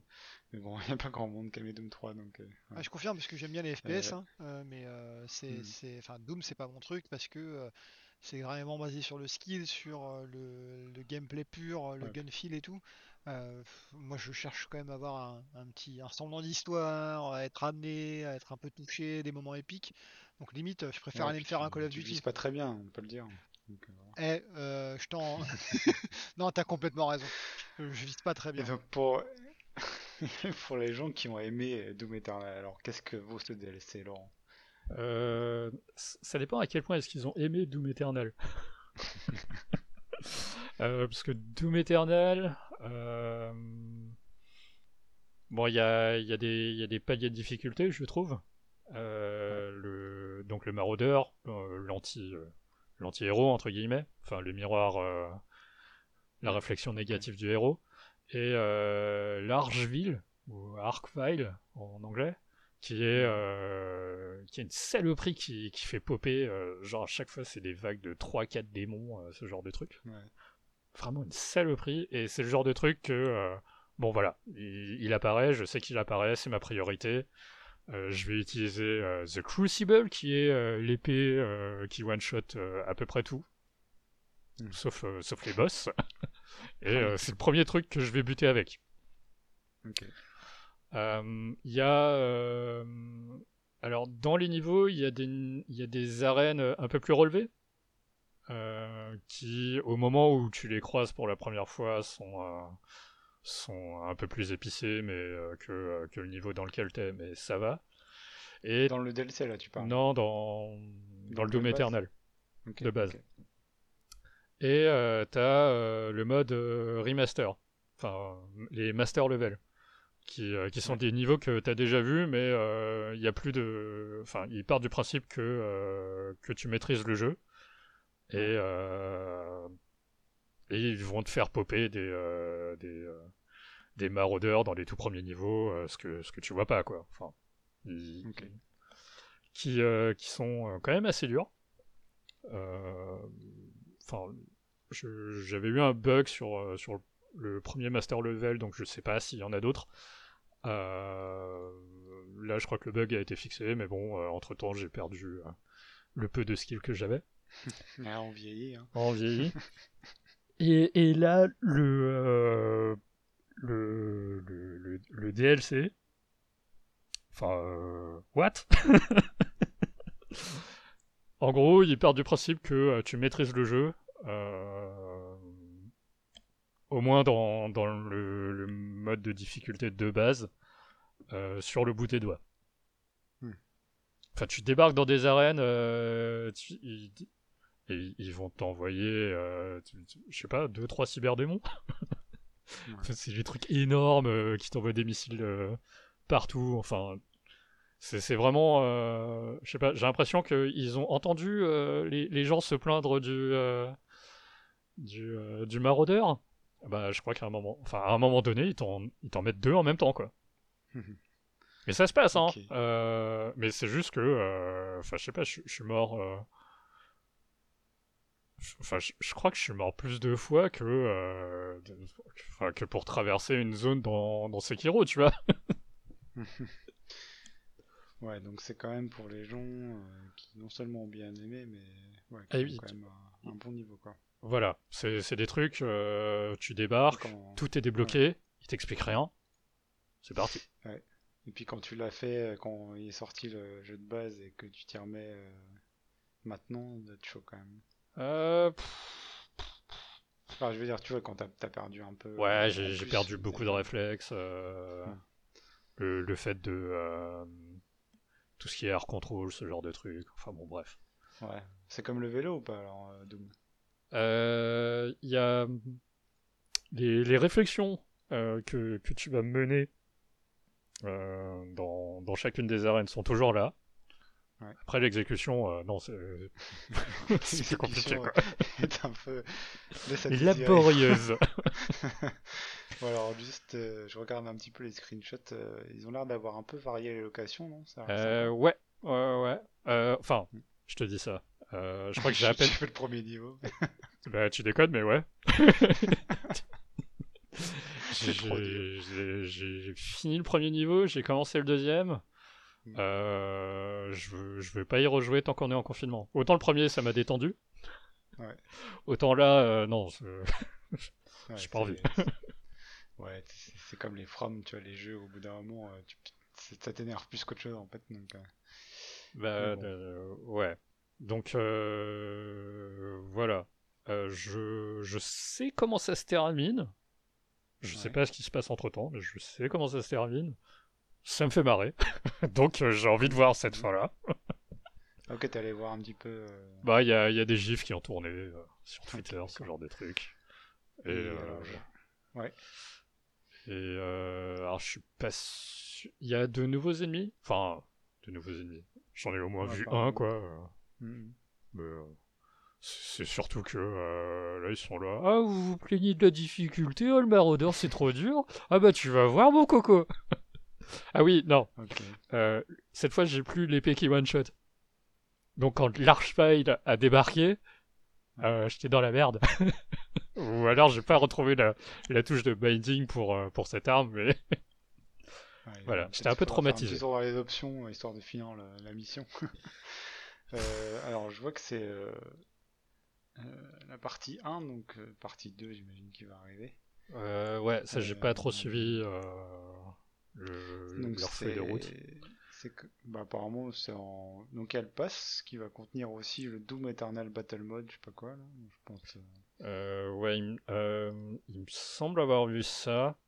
Ouais. Euh, si j'ai bien compris, c'est un, c'est un communautaire. euh, Ok. c'est un truc communautaire où euh, si t'as un, si t'as un mob en particulier qui a tué beaucoup de joueurs, Ouais. eh ben, il sera boosté.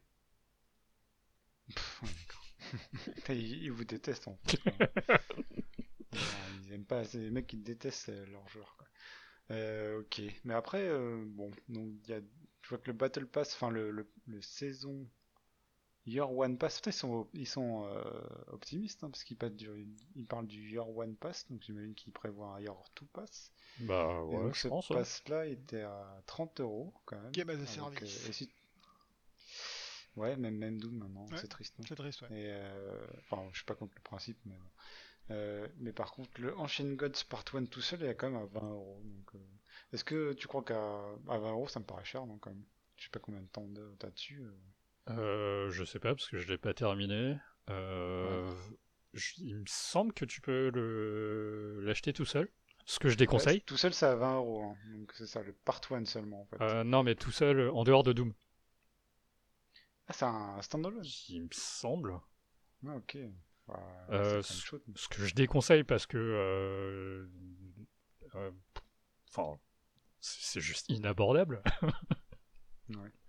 On part du principe que tu maîtrises Doom Eternal sur le bout des doigts dans- au moment où t'es lâché, quoi. Voilà, j'imagine que c'est pour les gens peut-être qu'on fait le Doom 2016 et qu'on qu'on sautait la case euh, Doom Eternal peut-être, mais bon, c'est vrai que c'est un peu bizarre. en- Bah, Il y, standalone. y a des trucs, euh, c'est au niveau des armes, il y a quand même, euh, il y, a, y a un grappin là sur le, euh, Hmm. sur le, sur le, le shotgun, enfin le super shotgun, euh, qui sert quand même énormément. Euh, Ouais. T'as quelques subtilités, notamment le lance-flamme, les grenades, ce genre de trucs. Euh, T'as tout ce qui est runes qui te permettent euh, de d'altérer un petit peu ton gameplay. euh, Ouais, de- leur contrôle. customisation quand même. Voilà. ouais. Ok. Mais euh, oui, je vais continuer, mais après le confinement. Je j'ai pas envie de devenir fou. Enfin, plus que je ne le suis déjà. Doom, on recommande quand même. Après, euh, je pense que ça sera pas mal euh, le, le pass, du coup, encore une fois, pour le tester, parce que c'est quand même pas pour tout le monde. Mais pour les gens qui aiment bien euh, les pattes FPS avec scoring et du challenge, et qui sont pas effrayés par le côté un peu codifié du jeu, bon voilà, ça, ça peut être cool. Par contre, voilà. euh, moi, je, regrette le- je regrette le Survival Horror de Doom 3, mais peut-être un jour. ok, bon, est-ce qu'on a fait le tour euh, sur Doom, Laurent? Euh, il me semble. Ok, donc euh, et du coup le DLC, euh, donc dernier mot, tu recommandes quand même quand t'as bien aimé et terminé le Doom Eternal, si tu veux un peu plus, c'est quand même du, c'est quand même solide quoi. Euh, ouais, ouais, ouais. Enfin, je dirais seulement, si on, seulement si, si, si on a été prêt à pousser pour, sur Doom Eternal. Parce qu'il y a, y a Mm. un gap de Ouais. difficulté. Mais si on en veut plus, euh, c'est du bon contenu quand même quoi. De, de ce que j'ai pu en voir, ouais. C'est chacun des, des niveaux que, que. Enfin, du peu des niveaux que j'ai vus, ils sont vraiment euh, tous identifiables, euh, ce genre de trucs. euh, Ok. C'est vraiment bien fait. Ok, très bien. Donc, bon suivi de Doom pour l'instant. À suivre, peut-être. On reviendra peut-être s'il y a un saison 2, un truc comme ça. Euh, donc là, on va faire un petit détour maintenant sur le Tabletop Simulator, un peu notre jeu du confinement. Et avec Bud. Exactement. Je pense qu'on va même pas pouvoir mettre de musique parce que Je vois pas trop. Ah si, on pourrait mettre la musique dégueu du début. Non, laisse tomber le, le truc musical pour Tabletop. Ouais. Parce que, ouais, elle est vraiment horrible. hein. Putain, Ouais. ça, c'est le point, le point faible du jeu. On peut, là, on peut laisser l'enregistrement tourner hein, et euh, mettre des Mm. airs de cette musique, comme ça les gens deviennent flous. non, putain, tu deviens fou, quoi. Franchement.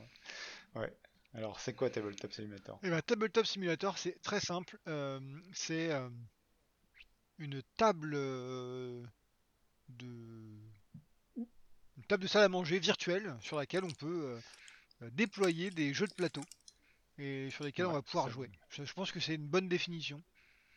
Ouais, c'est vraiment une boîte à outils, en fait. hein. Ouais, et derrière, voilà, C'est, un framework et une boîte à outils pour développer des, des jeux de plateau. Développer Ouais. ou copier. Pour être euh, Ouais. un peu plus clair. Et ouais, c'est un framework développé. Alors, je viens de voir, hein, je regardais euh, pendant que vous parliez de, de, de Doom, je vous écoutais euh, et forcément, j'ai pas participé, mais euh, je regardais un peu. Et Tabletop Simulator est développé avec Unity en fait. Je ne savais pas du tout euh, le moteur. Voilà, et euh, ça permet, donc ça nous donne des outils euh, à nous ou à la communauté pour aller créer euh, du contenu, euh, créer des nouveaux jeux, euh, copier des jeux existants, euh, faire des modes euh, digitaux euh, ou numériques, je crois que le bon terme ça va être numérique euh, en français, pour euh, des jeux qui existent, et puis euh, bah, ça nous permet ensuite de jouer via ce mode. Donc on a un jeu qui a été quand même notre doudou, on va dire, pendant tout le, le confinement, qui a été Gloomhaven, un jeu de plateau qui a été Ouais. reviewé, il me semble que c'est le numéro 1 maintenant dans, le, sur le site Board Game Geek. Ça a dépassé Hmm. Pandemic Legacy, de mémoire. Alors, euh, ouais, toi, tu l'avais, pour la petite histoire, hein, tu l'avais acheté, commandé en réel, et on avait prévu d'y jouer. On y a joué, peut-être, On y a joué Une une fois, fois, en une fois, une fois, en vrai. mi-février. Et puis, euh, ouais, bah ouais, voilà. Et ensuite, il y a eu le confinement, et du coup, on a continué euh, euh, sur le mode gratuit du jeu. Du coup, c'est un mode gratuit, hein, je pense. Ouais, exactement. Ouais, et on a continué là-dessus. Et euh, c'est Donc c'est- c'est des, c'est Vas-y. des jeux de plateau. C'est des jeux de plateau, vraiment. Donc, Ah. en fait, euh, ce qu'on peut expliquer peut-être un peu plus, c'est vraiment. euh, Alors, c'est toujours compliqué parce que t'as, selon les modes, tu as une, automatisation des règles qui est faite, mais globalement, euh, l'esprit de jeu plateau est conservé en fait, où tu as tes cartes dans ta main, tu as ton pion et tu prends avec ta souris, en fait, tu as une petite main, tu attrapes ton pion, tu déplaces toi-même sur le, sur le plateau, et après, les automi- l'automatisation des règles, des calculs et tout sont un peu selon les, différents modes de jeu, les gens, ce, qui ont, ce qui a été fait en fait, ce qui a été scripté ou non, et selon ce que toi tu veux faire aussi, quoi. Ouais, parce que euh, là, on parlait de Gloomhaven, mais on peut parler de n'importe quel jeu. hein, euh, Le même jeu de plateau peut exister. euh, Alors oui, parce qu'on n'a pas été très clair là-dessus, c'est que donc, le jeu est disponible sur Steam euh, et donc il utilise le Steam Workshop. Euh, sur le workshop, on peut donc trouver du contenu créé par la communauté. Sauf que la communauté, c'est beaucoup de gens potentiellement, et le même jeu de plateau peut être proposé en, je sais pas, euh, 2, 3, 4, 5, 10, 15 versions différentes.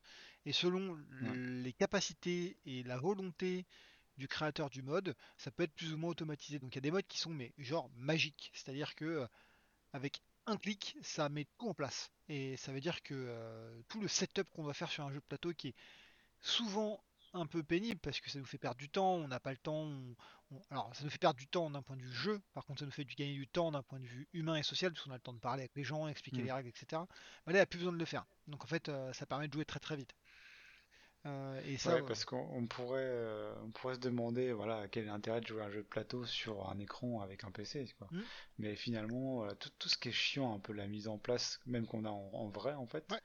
euh, peut être automatisé et on conserve en fait que les trucs euh, vraiment euh, conviviaux et fun, euh, les déplacements de jetons, les tirages de cartes. euh, on conserve que ça en fait, on peut dans certains modes conserver, conserver que ça.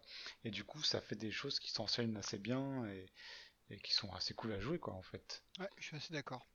Et euh, qu'est-ce que j'allais dire? Je suis désolé, j'ai perdu mon fil. Euh, Ouais, qui Non, non, non, il n'y a pas de problème, il a pas de problème, t'en fais pas.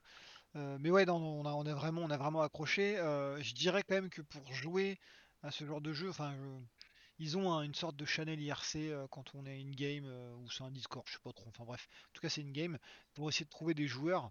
Mais euh, ça, c'est le genre de truc que je ferais pas en fait. Donc euh, je reviens sur le truc que je disais tout à l'heure. euh, je suis- Hmm. on n'a pas trop l'habitude d'aller jouer avec des gens qu'on connaît pas. Mais là, je pense que c'est le jeu ultime pour ne pas jouer avec des gens que tu ne connais pas, justement. Le jeu de plateau, Ouais. selon moi, c'est tu joues avec des amis ou alors avec des, des amis d'amis, mais tu joues pas avec le premier dans la rue. Tu dis, hey, tu veux pas faire un Monopoly? Non, c'est pas trop ça. Ouais, c'est plus, c'est plus intime, entre guillemets, quoi. Ouais. tu vois. Après, je pense que la communauté a l'air assez sympathique. Il y a de l'entraide et tout Mhm. par rapport à d'autres jeux. Mais nous, on l'a pas, on l'a pas fait, on a joué contre nous. Bah, après, bon, c'est quand même, euh, je pense, euh, tu seras d'accord avec moi, parce que c'est toi qui t'es tapé un peu tout. Ouais. Euh, c'est quand même un investissement, notamment pour le maître de jeu ou la personne qui organise un peu, qui va expliquer à tout le monde, parce qu'en dehors des règles du jeu propre au jeu, t'as voilà, t'as quand même l'interface à gérer, euh, qui est pas toujours simple et qui dépend finalement d'un jeu à l'autre et tout quoi. Ouais, en fait, il faut que, euh, par exemple, enfin, prenons toujours Gloomhaven, hein, on va garder celui-là. euh, C'est-à-dire qu'on connaissait tous les règles du jeu euh, grâce à la partie physique qu'on avait fait. Hmm. Donc ça c'était plutôt cool. Ouais. Déjà, ça nous a fait gagner du temps. Mais avant de pouvoir vraiment lancer une partie sur tabletop, donc virtuelle, euh, ouais, je me suis tapé euh, une bonne demi-heure, une heure pour euh, comprendre comment fonctionnait le mode, euh, quelles étaient euh, les, automati- les automatisations qu'ils avaient fait, euh, les trucs qu'il fallait euh, faire, ne pas faire, etc., etc. Pour vous expliquer, il y a aussi des bugs dans les modes, hein, parce que euh, ça reste des modes de la communauté, euh, c'est pas des modes qu'on Mm. a payés, donc on peut pas non plus se plaindre en disant ouais, euh, c'est la sauvegarde elle marche pas, euh, le setup il marche pas. Mm. Bah ouais, mec, t'as pas payé, donc déjà te plains pas. Euh, donc ça c'est le premier truc. Revenir sur ce que t'as dit. Et petite, Pardon. euh, juste petite parenthèse là-dessus, il y a aussi des, des modes Payants. entre guillemets officiels Mm. payants, ouais, qui sont, on n'a pas trop testé nous d'ailleurs, mais j'imagine que c'est un peu plus polish quoi, un peu plus euh, fini. Honnêtement, effectivement, il faudrait qu'on regarde un peu euh, les jeux, mais il y avait aucun jeu qui nous intéressait dans les modes payants. Euh, la bonne nouvelle quand Mm. Ouais, même, puis- euh, parce qu'ils sont quand même Mm. plutôt user friendly et vraiment pour, ils sont centrés sur les joueurs. hein. Faut se rappeler quand même que donc Tabletop Simulator c'est un jeu qui est passé sur Kickstarter.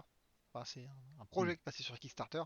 Ils sont plutôt euh, ouais, Ouais. euh, community friendly et euh, pour jouer un mode acheté genre 15 euros, je crois qu'ils ont un truc qui s'appelle Wingspan, un truc qu'on n'a pas trop aimé d'ailleurs quand on avait testé avec Matteo. Non, c'est un, un peu chiant. Voilà. Et, et en fait, il n'y a pas besoin que tous les joueurs l'aient. Si moi qui suis le serveur a acheté le mode, bah, je peux inviter n'importe qui à jouer à ce jeu-là. Comme si j'avais acheté un jeu de plateau Mm. en fait. Donc c'est plutôt smart. Euh, c'est un bon business model selon moi. C'est-à-dire que euh, bah, il n'y a qu'une personne qui doit acheter le jeu pour pouvoir y jouer. C'est plutôt cool. Voilà. Ouais, puis c'est Ouais. quoi le tabletop simulator C'est 10-15 euros. euh, Alors, avec tous les trucs gratuits, c'est des heures. Si, si t'as des potes pour jouer, si vous avez des potes pour jouer, en fait, c'est- il y a beaucoup d'heures de jeu pour pas cher. Deux fait, trucs. hein. Le, le prix de base c'est 20 euros effectivement et on le trouve assez facilement ok, en ouais. promo. Euh, moi je l'ai topé, je Ouais. crois que c'était 6 ou 7 euros. Donc euh, 6 ou 7 euros, ouais. on l'avait, j'avais acheté, je me rappelle, 6-7 euros en me disant euh, bon les gars, euh, je l'achète mais on n'est pas sûr de le faire puisque c'était vraiment au tout début. hein, je me rappelle euh, Yunzo, Mm. on, on en avait parlé, euh, et on avait dit bah on achète une clé puis on verra bien. Donc on fait après on a acheté un pack 4 parce que euh, et là, c'est ce que je te dis, le nombre d'heures qu'on peut faire, j'ai fait 176 heures, je suis devant mon compte Steam sur tabletop, pas que sur Gloomhaven, puisqu'on Mm. a joué à pas mal de trucs. On a joué à Gloomhaven, on a joué à un jeu qui s'appelle Nemesis, euh, on a joué à d'autres trucs, un jeu Star Wars, etc. On commence à jouer à Cyberpunk Red, le jeu de Hmm. rôle euh, papier, et Ouais. on joue. Enfin, c'est un jeu où on peut jouer mais des heures et des heures et des heures. Il y a tellement de jeux de plateau disponibles. euh, c'est un jeu auquel euh, on pourrait, enfin, on pourrait ne jouer qu'à ça en fait. Voilà. Hmm. J'allais dire un truc, Laurent. Désolé, je t'ai coupé. Euh, ouais, j'ai pas très bien compris. C'est euh, c'est un joueur qui achète euh, une licence et donc il, il sert de. Enfin, il peut accueillir des- ses amis qui ont besoin eux aussi d'acheter une licence? Alors non, euh, j'ai pas été clair, je suis désolé. Donc Tabletop Simulator, qui est donc le framework, euh, et donc qui est vraiment le jeu de base, tout le monde doit l'acheter. Donc ça coûte euh, 20 euros et des promos sont assez facilement trouvables. Greenman Gaming, des sites de clés legit, s'il vous plaît, pas des trucs, euh, je citerai personne, mais en tout cas pas des trucs qui vous font vendre des clés pourries là. Euh, et derrière, si on a tous les trois par exemple Tabletop et que on voudrait jouer un- au jeu qui s'appelle le jeu de plateau euh, Turle Tutu, en fait je l'achète moi, ok, et vous, vous pourrez join mon serveur sans l'acheter. C'est comme un jeu de plateau physique, c'est-à-dire quand j'achète euh, Turle Tutu en jeu physique, quand vous arrivez chez moi pour jouer, vous n'avez pas besoin de l'acheter. Vous pouvez directement rejoindre et jouer avec moi. Donc Voilà. en fait, euh, plus ou moins, euh, ouais, c'est c'est l'accès, hein, euh, accès à vraiment cette table de table de jeu virtuelle. Exactement. Exactement. Et- Ouais, puis euh, Ouais, Et vas-y. non, mais ça, je disais, en fait, c'est pour les modes qui sont payants, donc développés par Mm. les personnes qui ont fait euh, comment Tabletop, qui est Berserk Games. Mais après, si tu prends tous les modes de la communauté qui sont gratuits, euh, bah eux, ils sont gratuits, hein, il y a, y a pas aucun souci. Et en termes de. Enfin, c'est euh, ces jeux gratuits. euh, Enfin, c'est fait. euh, Comment dire? C'est c'est des rip-off euh, de, de jeux de plateau qui existent déjà et ils ont oublié de, de le déclarer, de Ah. payer les. Intéressant cette question, puisque on- je me suis un petit peu penché, pas forcément pour, pour ce podcast-là, hein, c'était de manière générale, ça Mhm. m'intéressait. Euh, donc, euh, ouais, c'est des rip-off carrément. Donc, quand je parle de Gloomhaven, par exemple, Gloomhaven, donc c'est un, un jeu qui a été euh, euh, kickstarté il y a un moment, qui maintenant est un des plus gros jeux de plateau, qui est un jeu de plateau, alors Dungeon Crawler et Legacy. Donc, si tu vois, c'est quoi les termes de Dungeon Crawler Legacy, ou je les explique très rapidement? Euh, Vas-y, explique. Dungeon Crawler, en fait, c'est simple, hein, c'est euh, on a des, des, des- des donjons, des quêtes à faire qui sont assez euh, restreintes et on va les, se les taper. Euh, on a, c'est de l'heroic fantasy, donc on est un chevalier, un voleur, etc., etc. On va prendre de l'XP et là on arrive justement sur le modèle Legacy. Donc le modèle Legacy, c'est que contrairement aux jeux de plateau qui souvent prenaient une partie de risque, une partie de Monopoly, on finit notre partie, c'est fini, il se passe plus rien. On oublie tout ce qui s'est passé, on recommence avec les mêmes règles de départ. Un jeu Legacy, c'est le jeu évolue et donc ça ressemble plus à un jeu de vidéo justement où ça évolue, on prend de l'XP, on garde des événements qu'on a décidé, par exemple on a décidé de faire la quête A au lieu de faire la quête B, ça a fait que euh, le, le, le boss est tué, donc en fait ça va débloquer d'autres quêtes et pas d'autres, enfin certaines quêtes vont être débloquées mais pas d'autres. Donc c'est vraiment ça hein, le jeu Legacy, c'est euh, qu'il y a une continuité et des choses qui se passent. Normalement, un jeu Legacy physique, on déchire des cartes, enfin on défonce le plateau, on écrit sur le plateau, on colle des stickers sur le plateau. Donc voilà, et, et là ça le permet de le faire sans défoncer son jeu forcément. Donc Gloomhaven c'est Mm. ça. Euh, donc pourquoi je suis là-dessus, hein, c'est pour répondre à ta question, c'est euh, que euh, il y a des jeux, c'est des rip-off qui sont, euh, comment dire, euh, connus. euh, Le, vol entre guillemets, parce que c'est quand même une vol, un vol de propriété intellectuelle, hein. Il est connu de la part de, l'éditeur ou du créateur et il n'y a aucun souci. Gloomhaven c'est le cas. Le, créateur dit euh, pas de souci, c'est normal, je, voulais le faire, enfin je vous ai permis de le faire, faites-le. Après il y a d'autres modes qui sont vraiment des trucs qui sont carrément illégaux. hein. Ils scannent les, les cartes, ils prennent des photos, des trucs et tout. Et là c'est un peu limite. Donc ça c'est les deux, on va dire les deux trucs principaux. Mais ce qu'il faut voir c'est que maintenant il y a carrément des développeurs de jeux de plateau ou des créateurs de jeux de plateau, des designers de jeux de plateau qui commencent à faire leurs jeux sur en fait tabletop. Ça leur permet de prototyper sans avoir besoin de produire des cartes, d'imprimer des trucs et tout. Euh, Il y a un jeu que Matteo a, a comment a, a backé qui s'appelle L de mémoire, H-E-L. Euh, il y avait un autre nom derrière, bref, c'est pas très grave. Et en fait, il y a un mode sur euh, euh, Tabletop qui est disponible, alors pas disponible, qu'ils ont développé, qui d'ailleurs qui mettent en avant dans leur euh, stream quand ils montrent le jeu euh, pour le, le démoer. Et donc leur prototype n'est pas un prototype papier, comme l'est normalement un jeu de plateau, mais c'est un prototype tabletop. Hmm. Donc tout ça pour dire que les, les créateurs savent que euh, tabletop existe et ils le laissent plus ou moins passer.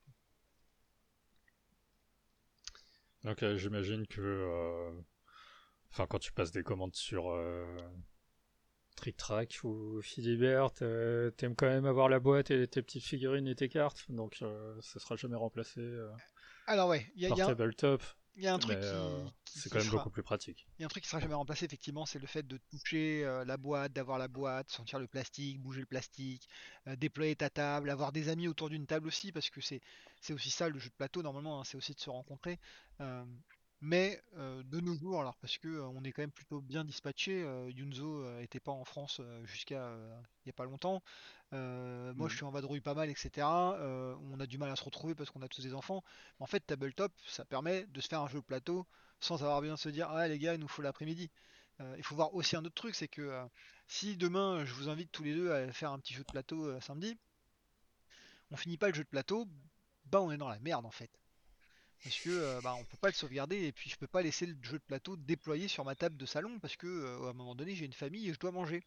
Donc on va tout ranger Mm. et on n'a pas une, sauve- une sauvegarde. Alors que Tabletop, l'avantage, bah, on joue, euh, on fait souvent ça, hein, des sessions 21h30, 23h30. On n'a pas fini le jeu, pas de souci, on peut save. En fait, on save, on va sauvegarder l'état et on peut revenir demain. Donc ça c'est super cool, ça permet d'avoir des jeux de plateau qui peuvent durer, euh, être étalés sur des, des jours, ce que vous ferez jamais en physique. Ouais. Voilà. Ouais, non, c'est. euh, donc, euh, ça, ça. Il y a tout ce côté-là que tu viens de dire aussi, et ça reste convivial malgré tout, parce que bon, nous, on était sur Discord en même temps, Mhm.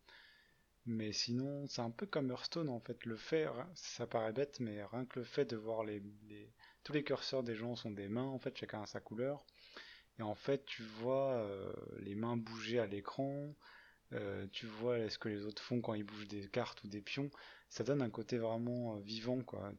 Donc ça remplace pas la vraie table, mais t'as un côté, euh, une- tu sens la présence en fait euh, sur autour du plateau, quoi, Mm. un peu. Donc c'est ça qui marche bien aussi, je pense. C'est tous les les jetons, les cartes sont de la physique en fait. Donc tu vois, des fois on, on s'amuse, on lance les pions. Enfin, c'est comme un ça, ça imite un peu ce qu'on pourrait faire autour euh, d'une vraie table, quoi. Donc euh, moi j'aime j'aime bien ce côté-là. et Je trouve que c'est ça aussi qui qui permet que ça fonctionne, quoi. Parce que Voilà. euh, pour le coup, euh, je sais pas si vous avez essayé euh, Board Game Arena.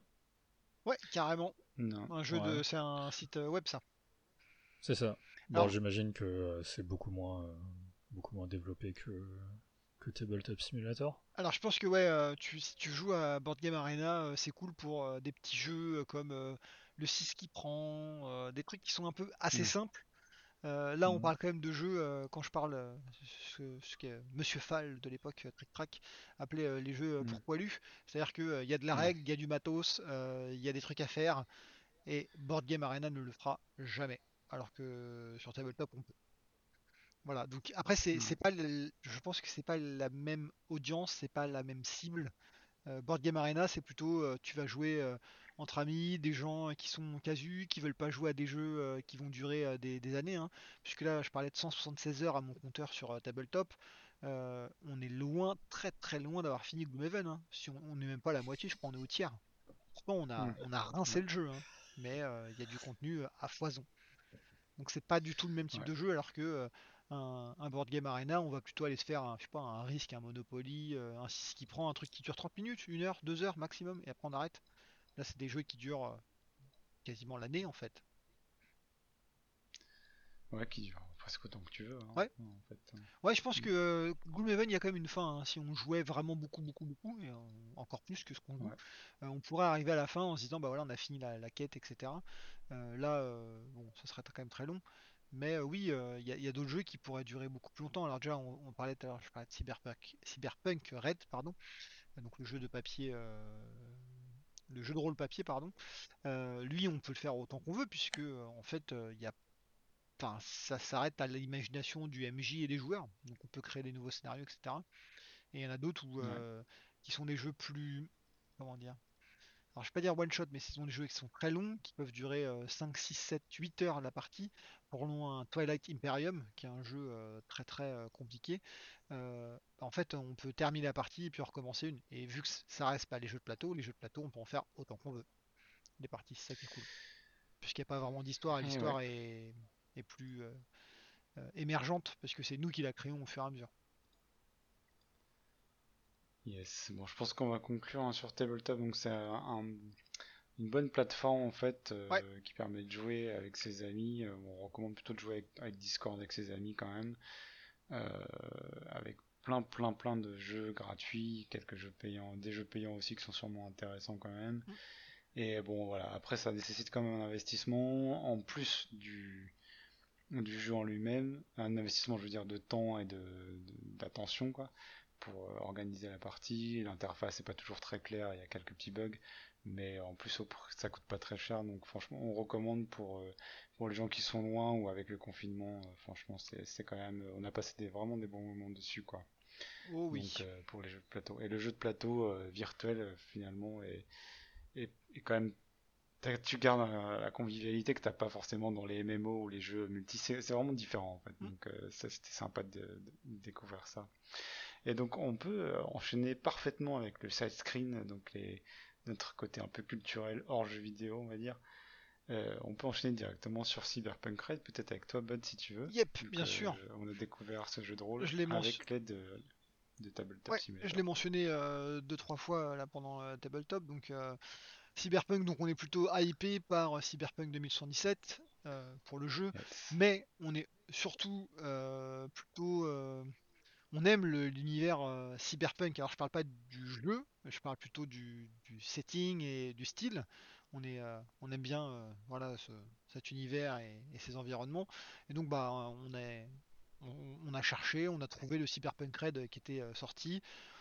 On se dit pourquoi pas tenter un, jeu de rôle papier. On n'avait jamais fait ça, donc on s'est lancé là-dedans. Euh, on Ouais. a acheté la boîte, euh, donc euh, souvent c'est moi qui fais les MJ, donc je me suis tapé à lire les règles, à voir un peu comment ça fonctionnait, etc. Et puis bah, se lancer. Donc c'est un peu du jeu, enfin c'est du, enfin c'est pas un peu, c'est c'est du jeu. C'est un peu du jeu de vidéo entre guillemets, puisqu'il y a quand même des petites règles qui ressemblent, etc. Vu que c'est un jeu de rôle. Et, et c'est plutôt cool en fait. C'est c'est assez spécial parce qu'il faut, il faut aimer jouer la comédie, il faut aimer discuter, il faut avoir un esprit un peu, je vais dire vif et un peu euh, décalé et être prêt à raconter euh, des choses complètement stupides de temps en temps, euh, enfreindre les règles, proposer des choses au MJ. Mais en tout cas, on, trouve ça super cool. Là, on a juste fait le kit de démarrage puisque le, comment le core rulebook, donc c'est-à-dire toutes les règles de jeu viennent juste de sortir, ils sont sortis aujourd'hui si je ne me trompe pas. Euh, voilà, Ouais, je crois, avec l'ancienne date de sortie de Cyberpunk. exactement. Ouais, ils voulaient faire d'une euh, pierre deux coups, et ils ont raté. Hmm. Comme disait notre prof de SVT, tout compte fait, ça te fait euh, un pierre deux coups. Non, ouais, deux pierres, pierres, deux deux pierres un coup. Deux pierres, un coup, beaucoup moins Ouais, c'est un peu moins optimisé. Et donc ouais, euh, c'est c'est super cool. Euh, on n'avait jamais fait de jeu de rôle. euh, ça... Donc pourquoi on parle de ça? Tout le monde se dit mais c'est pas du side screen. Bah si, parce qu'il faut quand même se taper du bouquin. hein. Le bouquin là du core rulebook qui fait 435 pages. Euh, va falloir que je me le tape, ça va être un peu long je pense. Euh, mais euh, c'est de la lecture. Et ça permet ensuite de derrière avoir des, des soirées sympas où là on revient encore, on, on teste, on le joue sur tabletop à l'heure actuelle, mais un jour on le fera peut-être autour d'une table, j'espère. Euh, Mm, ouais. et euh, et c'est cool en fait, on, on s'amuse bien, on rigole, euh, on, rentre dans un univers et puis on sort aussi de nos zones de confort qui étaient souvent de bah, jouer des, des jeux vidéo, donc euh, suivre une histoire, incarner un perso, mais c'est le perso qui parle tout seul, on n'a pas grand chose à faire, on peut pas décider ce qu'il dit, ou alors c'est limité entre 3, et 4 phrases. Là c'est vraiment totalement open quoi. Et euh, Ouais, alors, ouais. je pense qu'on. Vas-y, tu peux donner ton avis parce que toi tu joues. Ouais. Ouais, ouais, non, mais moi je suis d'accord avec toi, on était content. Donc Cyberpunk Red, de découvrir ça pour en attendant Cyberpunk aussi, c'est donc euh, ça se passe un petit peu avant euh, euh, le Cyberpunk 2077. Euh, donc en, lui-même c'est plutôt intéressant, je pense, pour euh, avant de, à, à- lire un peu avant de préparer, avant de commencer le jeu, je veux dire. Euh, pour mieux apprécier le jeu, je pense, ça peut être cool aussi parce qu'on connaîtra déjà un petit peu les les, euh, les, les corporations, le matos, euh, etc. Mais après, sur le jeu de rôle en lui-même, je voulais rajouter, c'est vraiment intéressant, c'est vraiment différent de tout ce qu'on a pu faire. Mhm. Donc, nous, on n'a jamais, fait trop ça. C'est un exercice, moi, que je te disais l'autre fois, c'était proche du théâtre, en fait. Ouais. Et nous, on est tous des joueurs un peu réservés. C'est pas facile quand même, parce que, en fait, plus c'est pour plus intéressant et drôle, c'est plus tu dois être euh, pour que ça soit intéressant et drôle en fait, faut vraiment te coller à ton personnage. Donc nous on débute et là déjà on a fait deux parties et on commençait un peu plus à être dans notre personnage et mais c'est c'est vraiment euh, marrant en fait. Alors c'est pas pour tout le monde, je pense aussi, c'est un peu déconcertant des fois parce que en plus les règles des fois sont un peu floues et c'est d'un côté c'est fait exprès pour les, laisser les joueurs faire un peu ce qu'ils veulent aussi. Enfin, je sais pas si elles sont vraiment floues les règles, mais assez ouvertes et on t'encourage vraiment à, créer tes trucs, tes histoires, tes choses et tout, enfin tes, tes situations. Je, pense Et finalement, euh, quand on va avec, on, on va avec le, enfin je sais pas ce que t'en penses, mais toi qui étais maître de jeu, tu vas un peu avec le flow des joueurs et les règles finalement c'est secondaire. Ouais, ce que euh, je vais dire, en fait, on a, on a un- encore again, enfin, on va le dire encore, mais un framework, on a un petit cadre, on a un petit bac à sable Mm. donné par les règles. Les règles sont plutôt bien faites et, et claires, mais elles nous disent pas de rester dans le dans le, le, le- ce bac à sable en fait. Si on décide de, de décaler et de faire un truc qui était pas prévu, on s'en fout. Et je pense que ouais, le, le bon terme, surtout pour le MJ, c'est go with the flow. hein. C'est euh, tes, tes joueurs Ouais. ont décidé de faire un truc totalement débile ou un truc que t'avais pas prévu. euh, Faut pas leur dire non non les gars euh, ça rentre pas non ça c'est un jeu vidéo ça ça c'est un truc parce que ça coûte cher de développer des trucs donc on peut pas développer toutes les branches possibles mais là, en fait, on fait que Mm. discuter, donc euh, laisse-les faire ce qu'ils veulent. Des trucs débiles, des trucs euh, pas prévus, euh, des trucs fun, des trucs pas fun. S'ils sont méchants, tout à l'heure on parlait de l'Empire Star Wars, bah ouais, bah qu'ils soient méchants en fait, on s'en fout. Ça fait partie Mm. du- justement du jeu de rôle. Je suis d'accord avec toi sur le fait que nous, même moi le premier en, en MJ, je pense que je suis pas le meilleur parce que je suis pas du genre à prendre des voix pour imiter les persos et tout. Ça va peut-être venir avec le temps. hein. Euh, mais euh, ouais, c'est J'ai hâte. ah, ouais, je pense que ça va être marrant. Je vais vous mettre des, je vais commencer à acheter des trucs pour déformer ma voix et tout. Ça, Des ouais, effets. ça va être super cool. Et, euh, et en fait, ouais, il y, y a un autre truc, c'est réussir à rentrer dans son perso. Donc là, on joue avec des persos qui sont un peu préconstruits quand même, donc c'est pas vraiment vos persos. Mais euh, clairement, il faudrait qu'on on arrive encore à sticker plus à, au perso. Rappelle-toi, euh, Ouais, Drixé qui essayait d'être gentil, et je lui dis, mais Drixé, il y a marqué sur ta fiche que t'es antisocial et violent, quoi.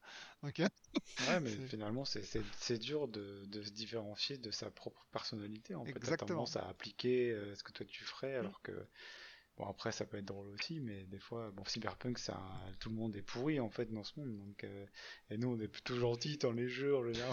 Ouais. vraiment. Donc euh, là, on fait des efforts pour être super méchant, quoi. Donc euh, c'est. ah, c'est toujours moi le méchant. c'est souvent tragique et souvent comique du coup, mais, mais bon. ouais. Non, franchement, après, le, le kit pour commencer, euh, dans, même dans le jeu de rôle, en fait, le kit euh, Cyberpunk Red est, est pas mal pas mal, parce ouais. que les règles sont un peu simplifiées, des persos sont préconstruits entre guillemets, Mhm. c'est pas trop loin à lire et tout, donc je pense que c'est euh, une bonne entrée dans le jeu de rôle finalement. Ouais. euh, globalement, qui donne plutôt envie de continuer en fait, on va voir. Peut-être qu'un jour on, on se déguisera, on fera des grandeurs nature et tout, hein. Peut-être. Mais, euh, mais voilà. Attends, je suis pressé de te voir habillé en cyberpunk grandeur nature avec Bah les ouais, cheveux, les cheveux rasés avec une des- crête d'Iréquois là, ça va être génial. Ouais, des plaques de métal et tout. Bon, allez. Allez. Alors, on continue sur. T'avais un une autre série, toi, Bud. Ouais, rapidement, euh, The Haunting of Bly Manor, euh, c'est la deuxième saison euh, de- d'une série qui passe sur Netflix. La première c'était Hmm. The Haunting of... Oh, c'était quoi déjà? Je me rappelle même plus du nom. Euh, crois. House, merci, exactement. Donc euh, Mm. deuxième saison, euh, toujours pareil, euh, sur le même style, avec une maison étantée, etc. etc. À savoir Ouais. que c'était pas la Les suite. saisons sont. Ouais, c'est ça. C'est ça. Ouais, t'as raison, c'est c'est une anthologie. C'est pas une, il n'y a pas de suite Mm. avec euh, les mêmes, les mêmes persos, les, la même histoire, la même maison, quoi que ce soit. Non, non, c'est totalement différente. Mais il y a les mêmes acteurs. C'est assez intéressant. Il y en a 4 ou 5 je crois, qui reviennent de la, de la saison 1 à la saison J'ai 2. même pas remarqué, quoi. Bah tu vois, mais c'est intéressant parce qu'en fait c'est bien fait. C'est-à-dire qu'en fait on s'en fout en fait de qui Mhm. joue vraiment. Donc euh, voilà. Ouais, Et ouais. euh, oui, parce qu'il y a Carla Gugino qui était dans le premier, et puis euh, la fille qui joue la nounou, je sais plus comment s'appelle, pareil dans la première saison, bref. Et euh, bah, c'était plutôt cool, euh, c'est pas du, c'est pas grandiose non plus, hein, faut pas abuser, mais euh, ça passe le temps. Il y a des trucs qui sont pas bien expliqués, mais c'est pas grave, ça passe quand même. Voilà, conseil pour les gens qui aiment bien l'horreur. Maintenant, c'est pas, c'est pas, c'est pas du chef-d'œuvre, hein, on parle pas de l'exorciste non plus. hein. Ouais, franchement, moi je vais faire un bémol. Enfin, j'ai beaucoup aimé la première Ouais, la saison. première saison était géniale. J'ai trouvé que ça, c'était quand même assez flippant, tu vois, Mhm. l'horreur était là quand même, euh, voilà, c'est des fantômes et tout.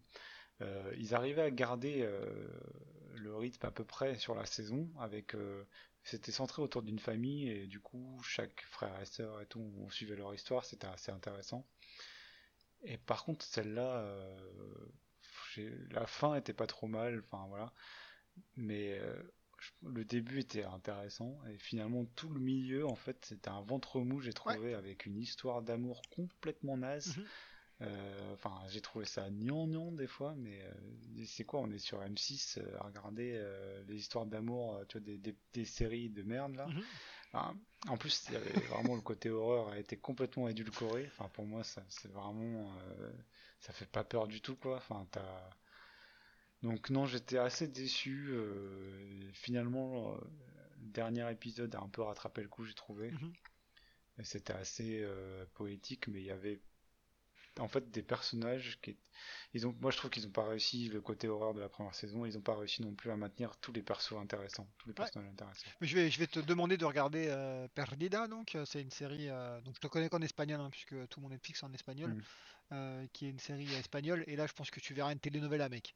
Et tu pèteras un câble par rapport à Bly Manor. non mais j'ai pas- j'ai pas envie ouais, justement Je là, c'était euh, enfin, tu vois t'as l'histoire d'amour avec euh, la nounou Mhm. euh, qui était là avant et, et le mec là Ouais. je sais pas ce que t'en as pensé Ouais, c'était chiant hein. c'était lourd. Mais c'est vrai que je dis que c'est pas une grande, une grande série, mais il y a très peu de séries euh, d'horreur. Et c'est ça que ça, se regardait. Je regarde ça avec ma femme. Ça se regarde. Ouais. Mais ouais, j'étais quand même déçu que ça soit plus trop horreur, quoi. Ouais. Enfin bref. euh, Continuons. Un truc bien, bien- On passe maintenant Ouais. avec Laurent. Ouais, et là c'est Greatest Hits. Vas-y, tu peux y aller, Laurent. Yes. Alors euh, là, je vais vous parler de manga, plus précisément de 20th Century Boys, euh, écrit euh, par euh, Naoki Urasawa. Pour ceux qui ne le connaîtraient pas, c'est à mon sens euh, le meilleur. Ah, il a fait Monster aussi.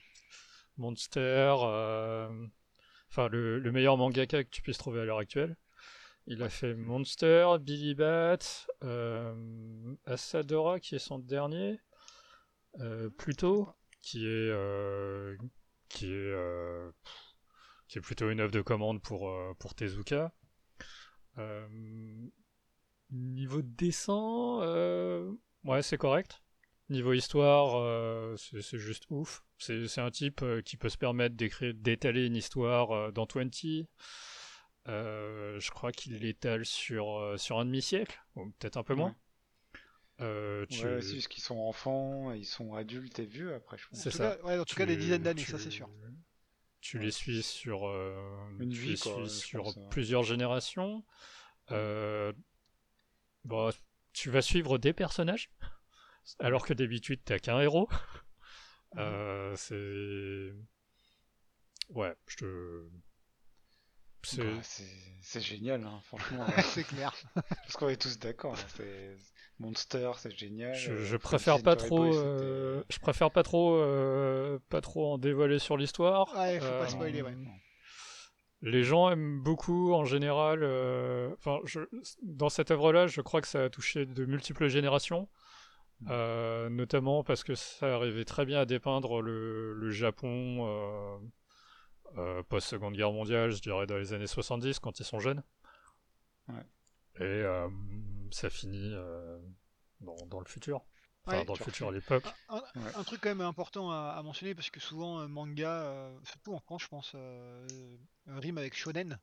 Donc euh, le petit garçon ou la petite fille qui va Ouais. devoir devenir Ouais. très fort machin pour pour combattre le grand méchant. Et là c'est pas du tout ça. hein, C'est un, vrai manga pour adultes hein, avec une histoire euh, profonde euh, et du euh, du comment de l'investigation, euh, des meurtres, etc. Voilà, je, je reste un peu vague, pareil, mais c'est génial.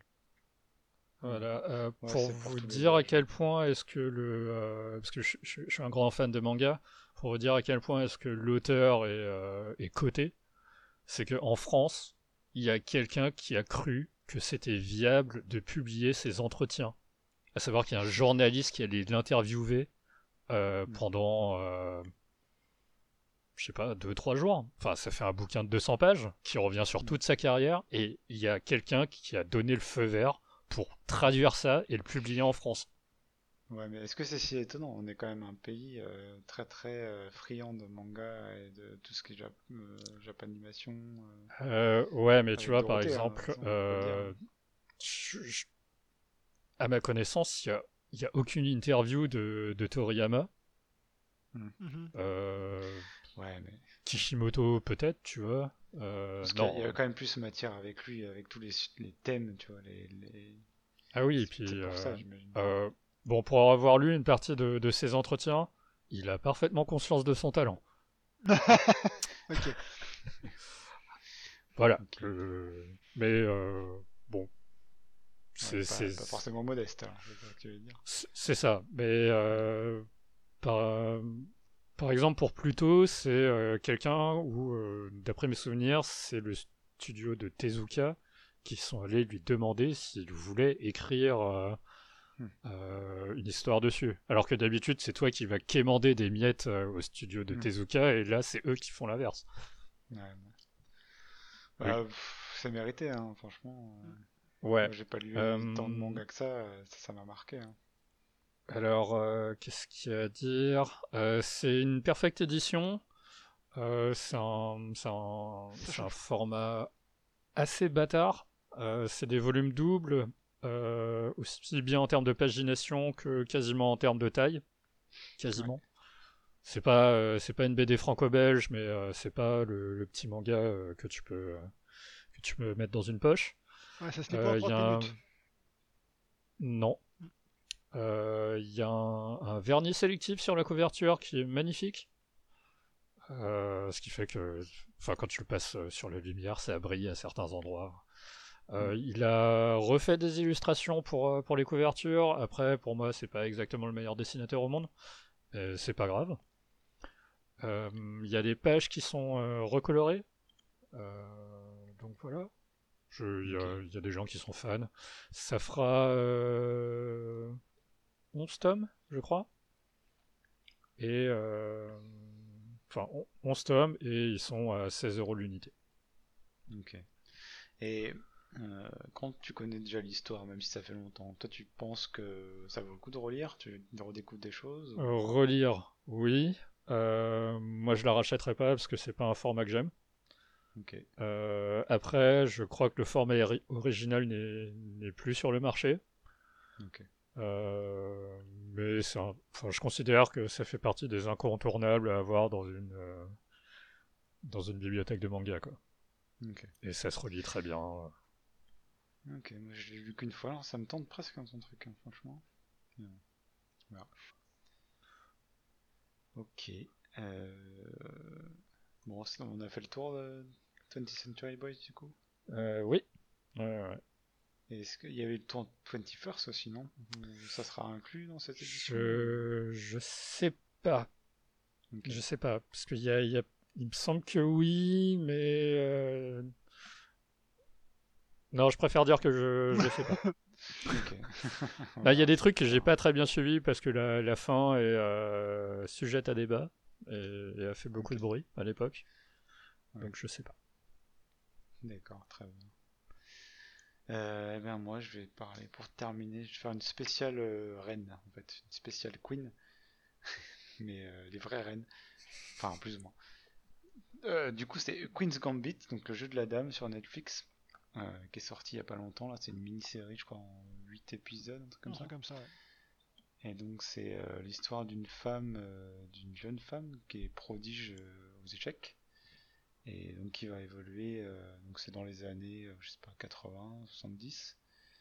Donc qui va apprendre euh, les échecs un peu comme ça à l'orphelinat avec le gardien de l'orphelinat et qui va très vite être révélé comme étant très très doué et qui va évoluer du coup très jeune dans ce milieu très masculin aussi et tout en est avec ses problèmes perso aussi et avec toute la pression que- qu'il y a dans le monde de la compétition, des échecs, enfin dans le monde compétitif en général, mais dans, les échecs qui est dominé par les Russes notamment aussi. euh, et euh, donc c'était vraiment très bien. Moi j'ai vraiment beaucoup aimé euh, cette série.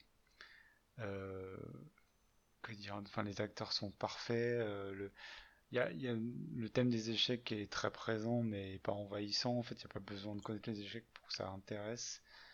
C'est une série complète, donc vraiment euh, dans le début, la fin. Euh, les personnages, même si peut-être qu'à la fin ça tire un peu vers, le- voilà, vers euh, les bons sentiments et tout, donc moi, ce qui me gave un peu facilement, je suis pas très Disney quoi, mais c'est pas à ce point-là quand même. Mais les personnages sont assez tous travaillés, souvent assez gris. Euh, Il n'y a aucun personnage qui est vraiment euh, tout noir ou tout blanc en fait, tout, tout méchant, ou, enfin il n'y a pas de caric personnage caricaturaux, j'ai trouvé que c'était c'était assez finement écrit et ils ont tous leurs faiblesses, leurs défauts. Euh,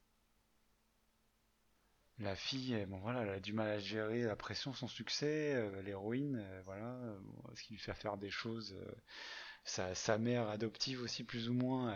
est-ce qu'elle profite ou est-ce qu'elle la soutient? C'est un mélange des deux en fait. Donc c'est, c'est vraiment, moi j'ai beaucoup aimé quoi. Donc euh, je conseille fortement.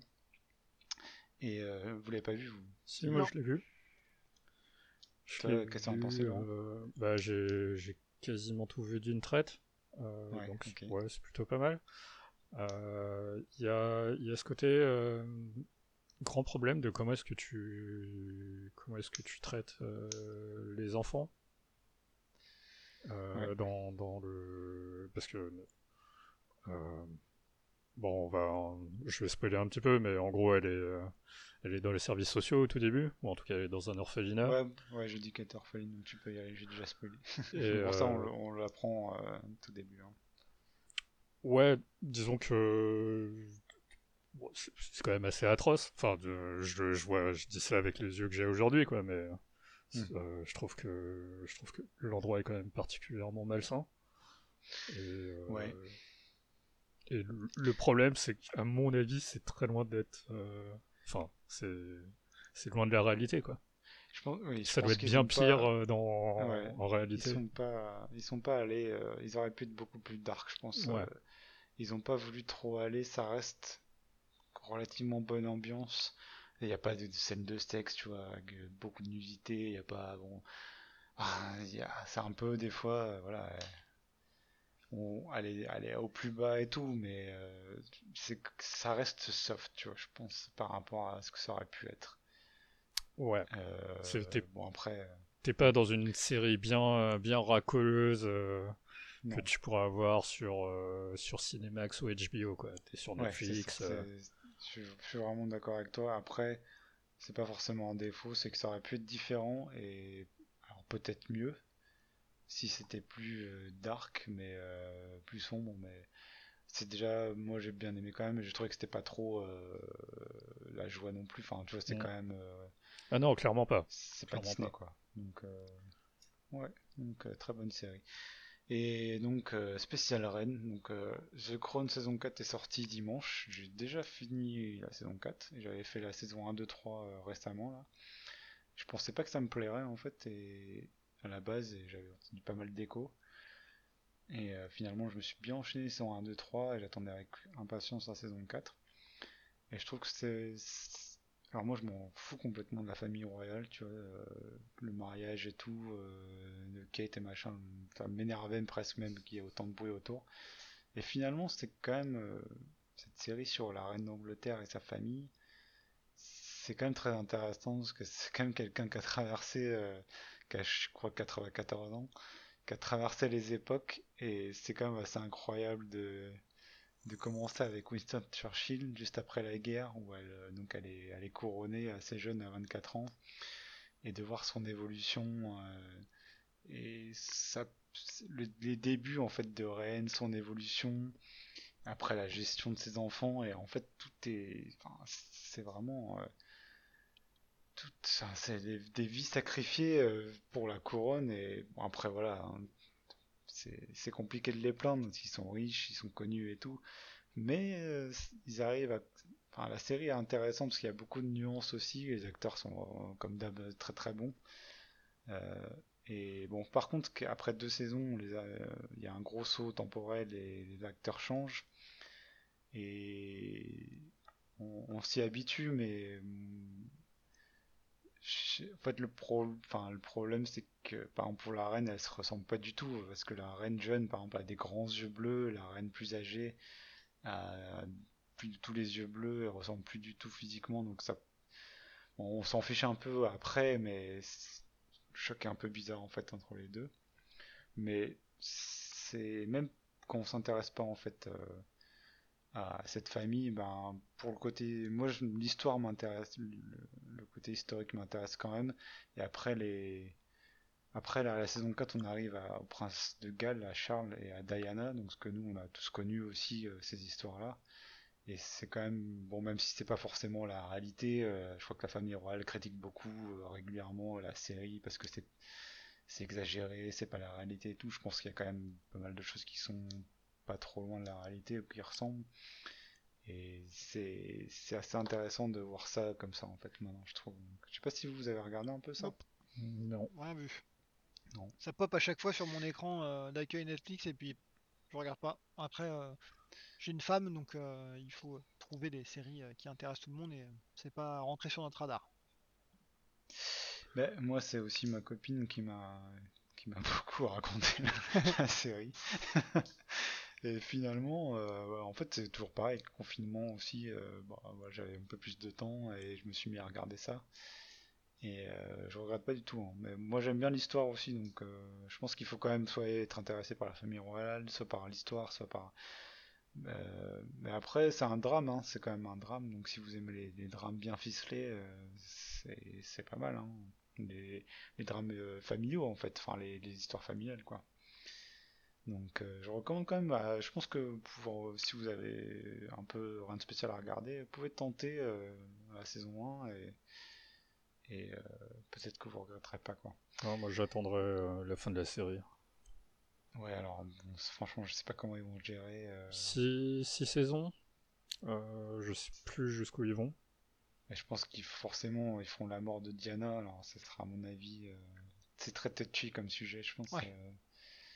Donc euh, je sais pas jusqu'où ils iront, je, Je- pense pas je- qu'ils iront trop. Je m'en souviens encore et Diana. personnellement, euh, bon, je suis désolé pour elle, mais ça n'a aucun impact dans ma vie et je n'ai pas d'affect euh, sur Non, le mais sujet. Tu vois, c'est c'est un truc, euh, ça a jamais vraiment été élucidé. euh, je pense que c'est quand même, c'est la mère de Harry et William. Enfin, tu vois, c'est quand même chaud, quoi. Donc, ouais. euh, je sais pas comment ils vont faire, mais bon, euh, bon, tac. En fait, avec cette série, tu finis par avoir de la compassion pour la reine et pour la famille royale, quoi. Donc, euh, mais bon, ce que je pensais pas avoir. Mais- Parce que la, la prochaine ouais. saison, il, il ressaute, enfin, il, re- il change de cast, non? La saison 5 Ouais. Euh, je sais pas du tout. Euh, j'ai pas, pas encore suivi. De toute façon, ça, c'est dans un an au moins, j'imagine, donc euh, on a le temps. Euh, possible que non, hein, je suis pas sûr qu'ils changent de cast, parce que. Mais les acteurs pour Charles, euh, moi j'adore l'acteur pour euh, Charles et l'acteur pour Diana aussi, euh, sont vraiment. pour le coup, ils ressemblent vraiment. c'est des très bons acteurs. Et aussi. Quelqu'un dont t'es fan aussi, je pense, Laurent, c'est Gillian Anderson qui fait Margaret Thatcher. C'était marrant. Mais bon. Je regarde et... Ouais, c'est ça, ils vont changer de... Ils vont changer d'acteur. hein. Ok, ok. Bon. À mon avis, ça se terminera... euh, Enfin, au vu du casting, ça se terminera... euh, Ça se terminera en France, on va dire. Ok. Dans un mur. Ouais, je pense qu'ils iront pas, ils iront pas sur Meghan Markle et tout le bordel, euh, que même Kate Middleton. C'est trop, c'est trop récent. Ouais, je pense que Harry et Kate donneront sûrement pas leur accord, un truc comme ça. mais- Enfin, bref. Euh, voilà, donc je pense qu'on va terminer là-dessus. On est déjà. Moi, je tenais à revenir heures, euh, juste un petit instant sur 20th Century Boys. Euh, Donc, c'est 14 cm x 21. Et euh, page en couleur, traduction revue, et une fin inédite reprenant la conclusion de l'adaptation en film. Film que je n'ai pas vu, donc en gros, ça serait une fin inédite. Donc peut-être que je prendrai juste le dernier tome pour savoir euh, ce qu'il a fini par décider au final. intéressant. Mm. Ouais, ça me tente bien ce truc. Bon, allez, on va conclure là-dessus. Merci Ouais. à tous les deux. On a dit qu'on fera très très, très Euh, rapidement hein, comme épisode. On est très rapide. Ouais, mais 2h07. bon, finalement, mais voilà. Bon, peut-être un peu moins, mais mais donc bon, on se prépare hein, pour sûrement un prochain. euh, on essaiera de faire un dernier, je pense, euh, en 2020. Ouais, carrément. hein, Il y en aura Euh, forcément. Sûrement, euh, bon, sûrement fin décembre. euh, On reviendra. S'il n'a pas été repoussé, on reviendra longuement sur Cyberpunk, je pense. C'est un jeu qu'on attend tous euh, depuis longtemps. J'espère qu'il ne sera pas repoussé, J'espère parce que ça fait beaucoup. Alors, on est prêt, sinon on trouvera sûrement autre chose à parler. Ai- Mais voilà, eh ben écoutez, ouais. J'ai assez à parler si tu veux. Il n'y a pas de problème. Euh, Ouais, En train d'y jouer. ouais, je m'inquiète pas. Il y a de quoi Bon, faire. allez. Eh Allez. ben, à bientôt. Merci à tous. Portez-vous bien et merci. Allez, ciao. Ciao Ciao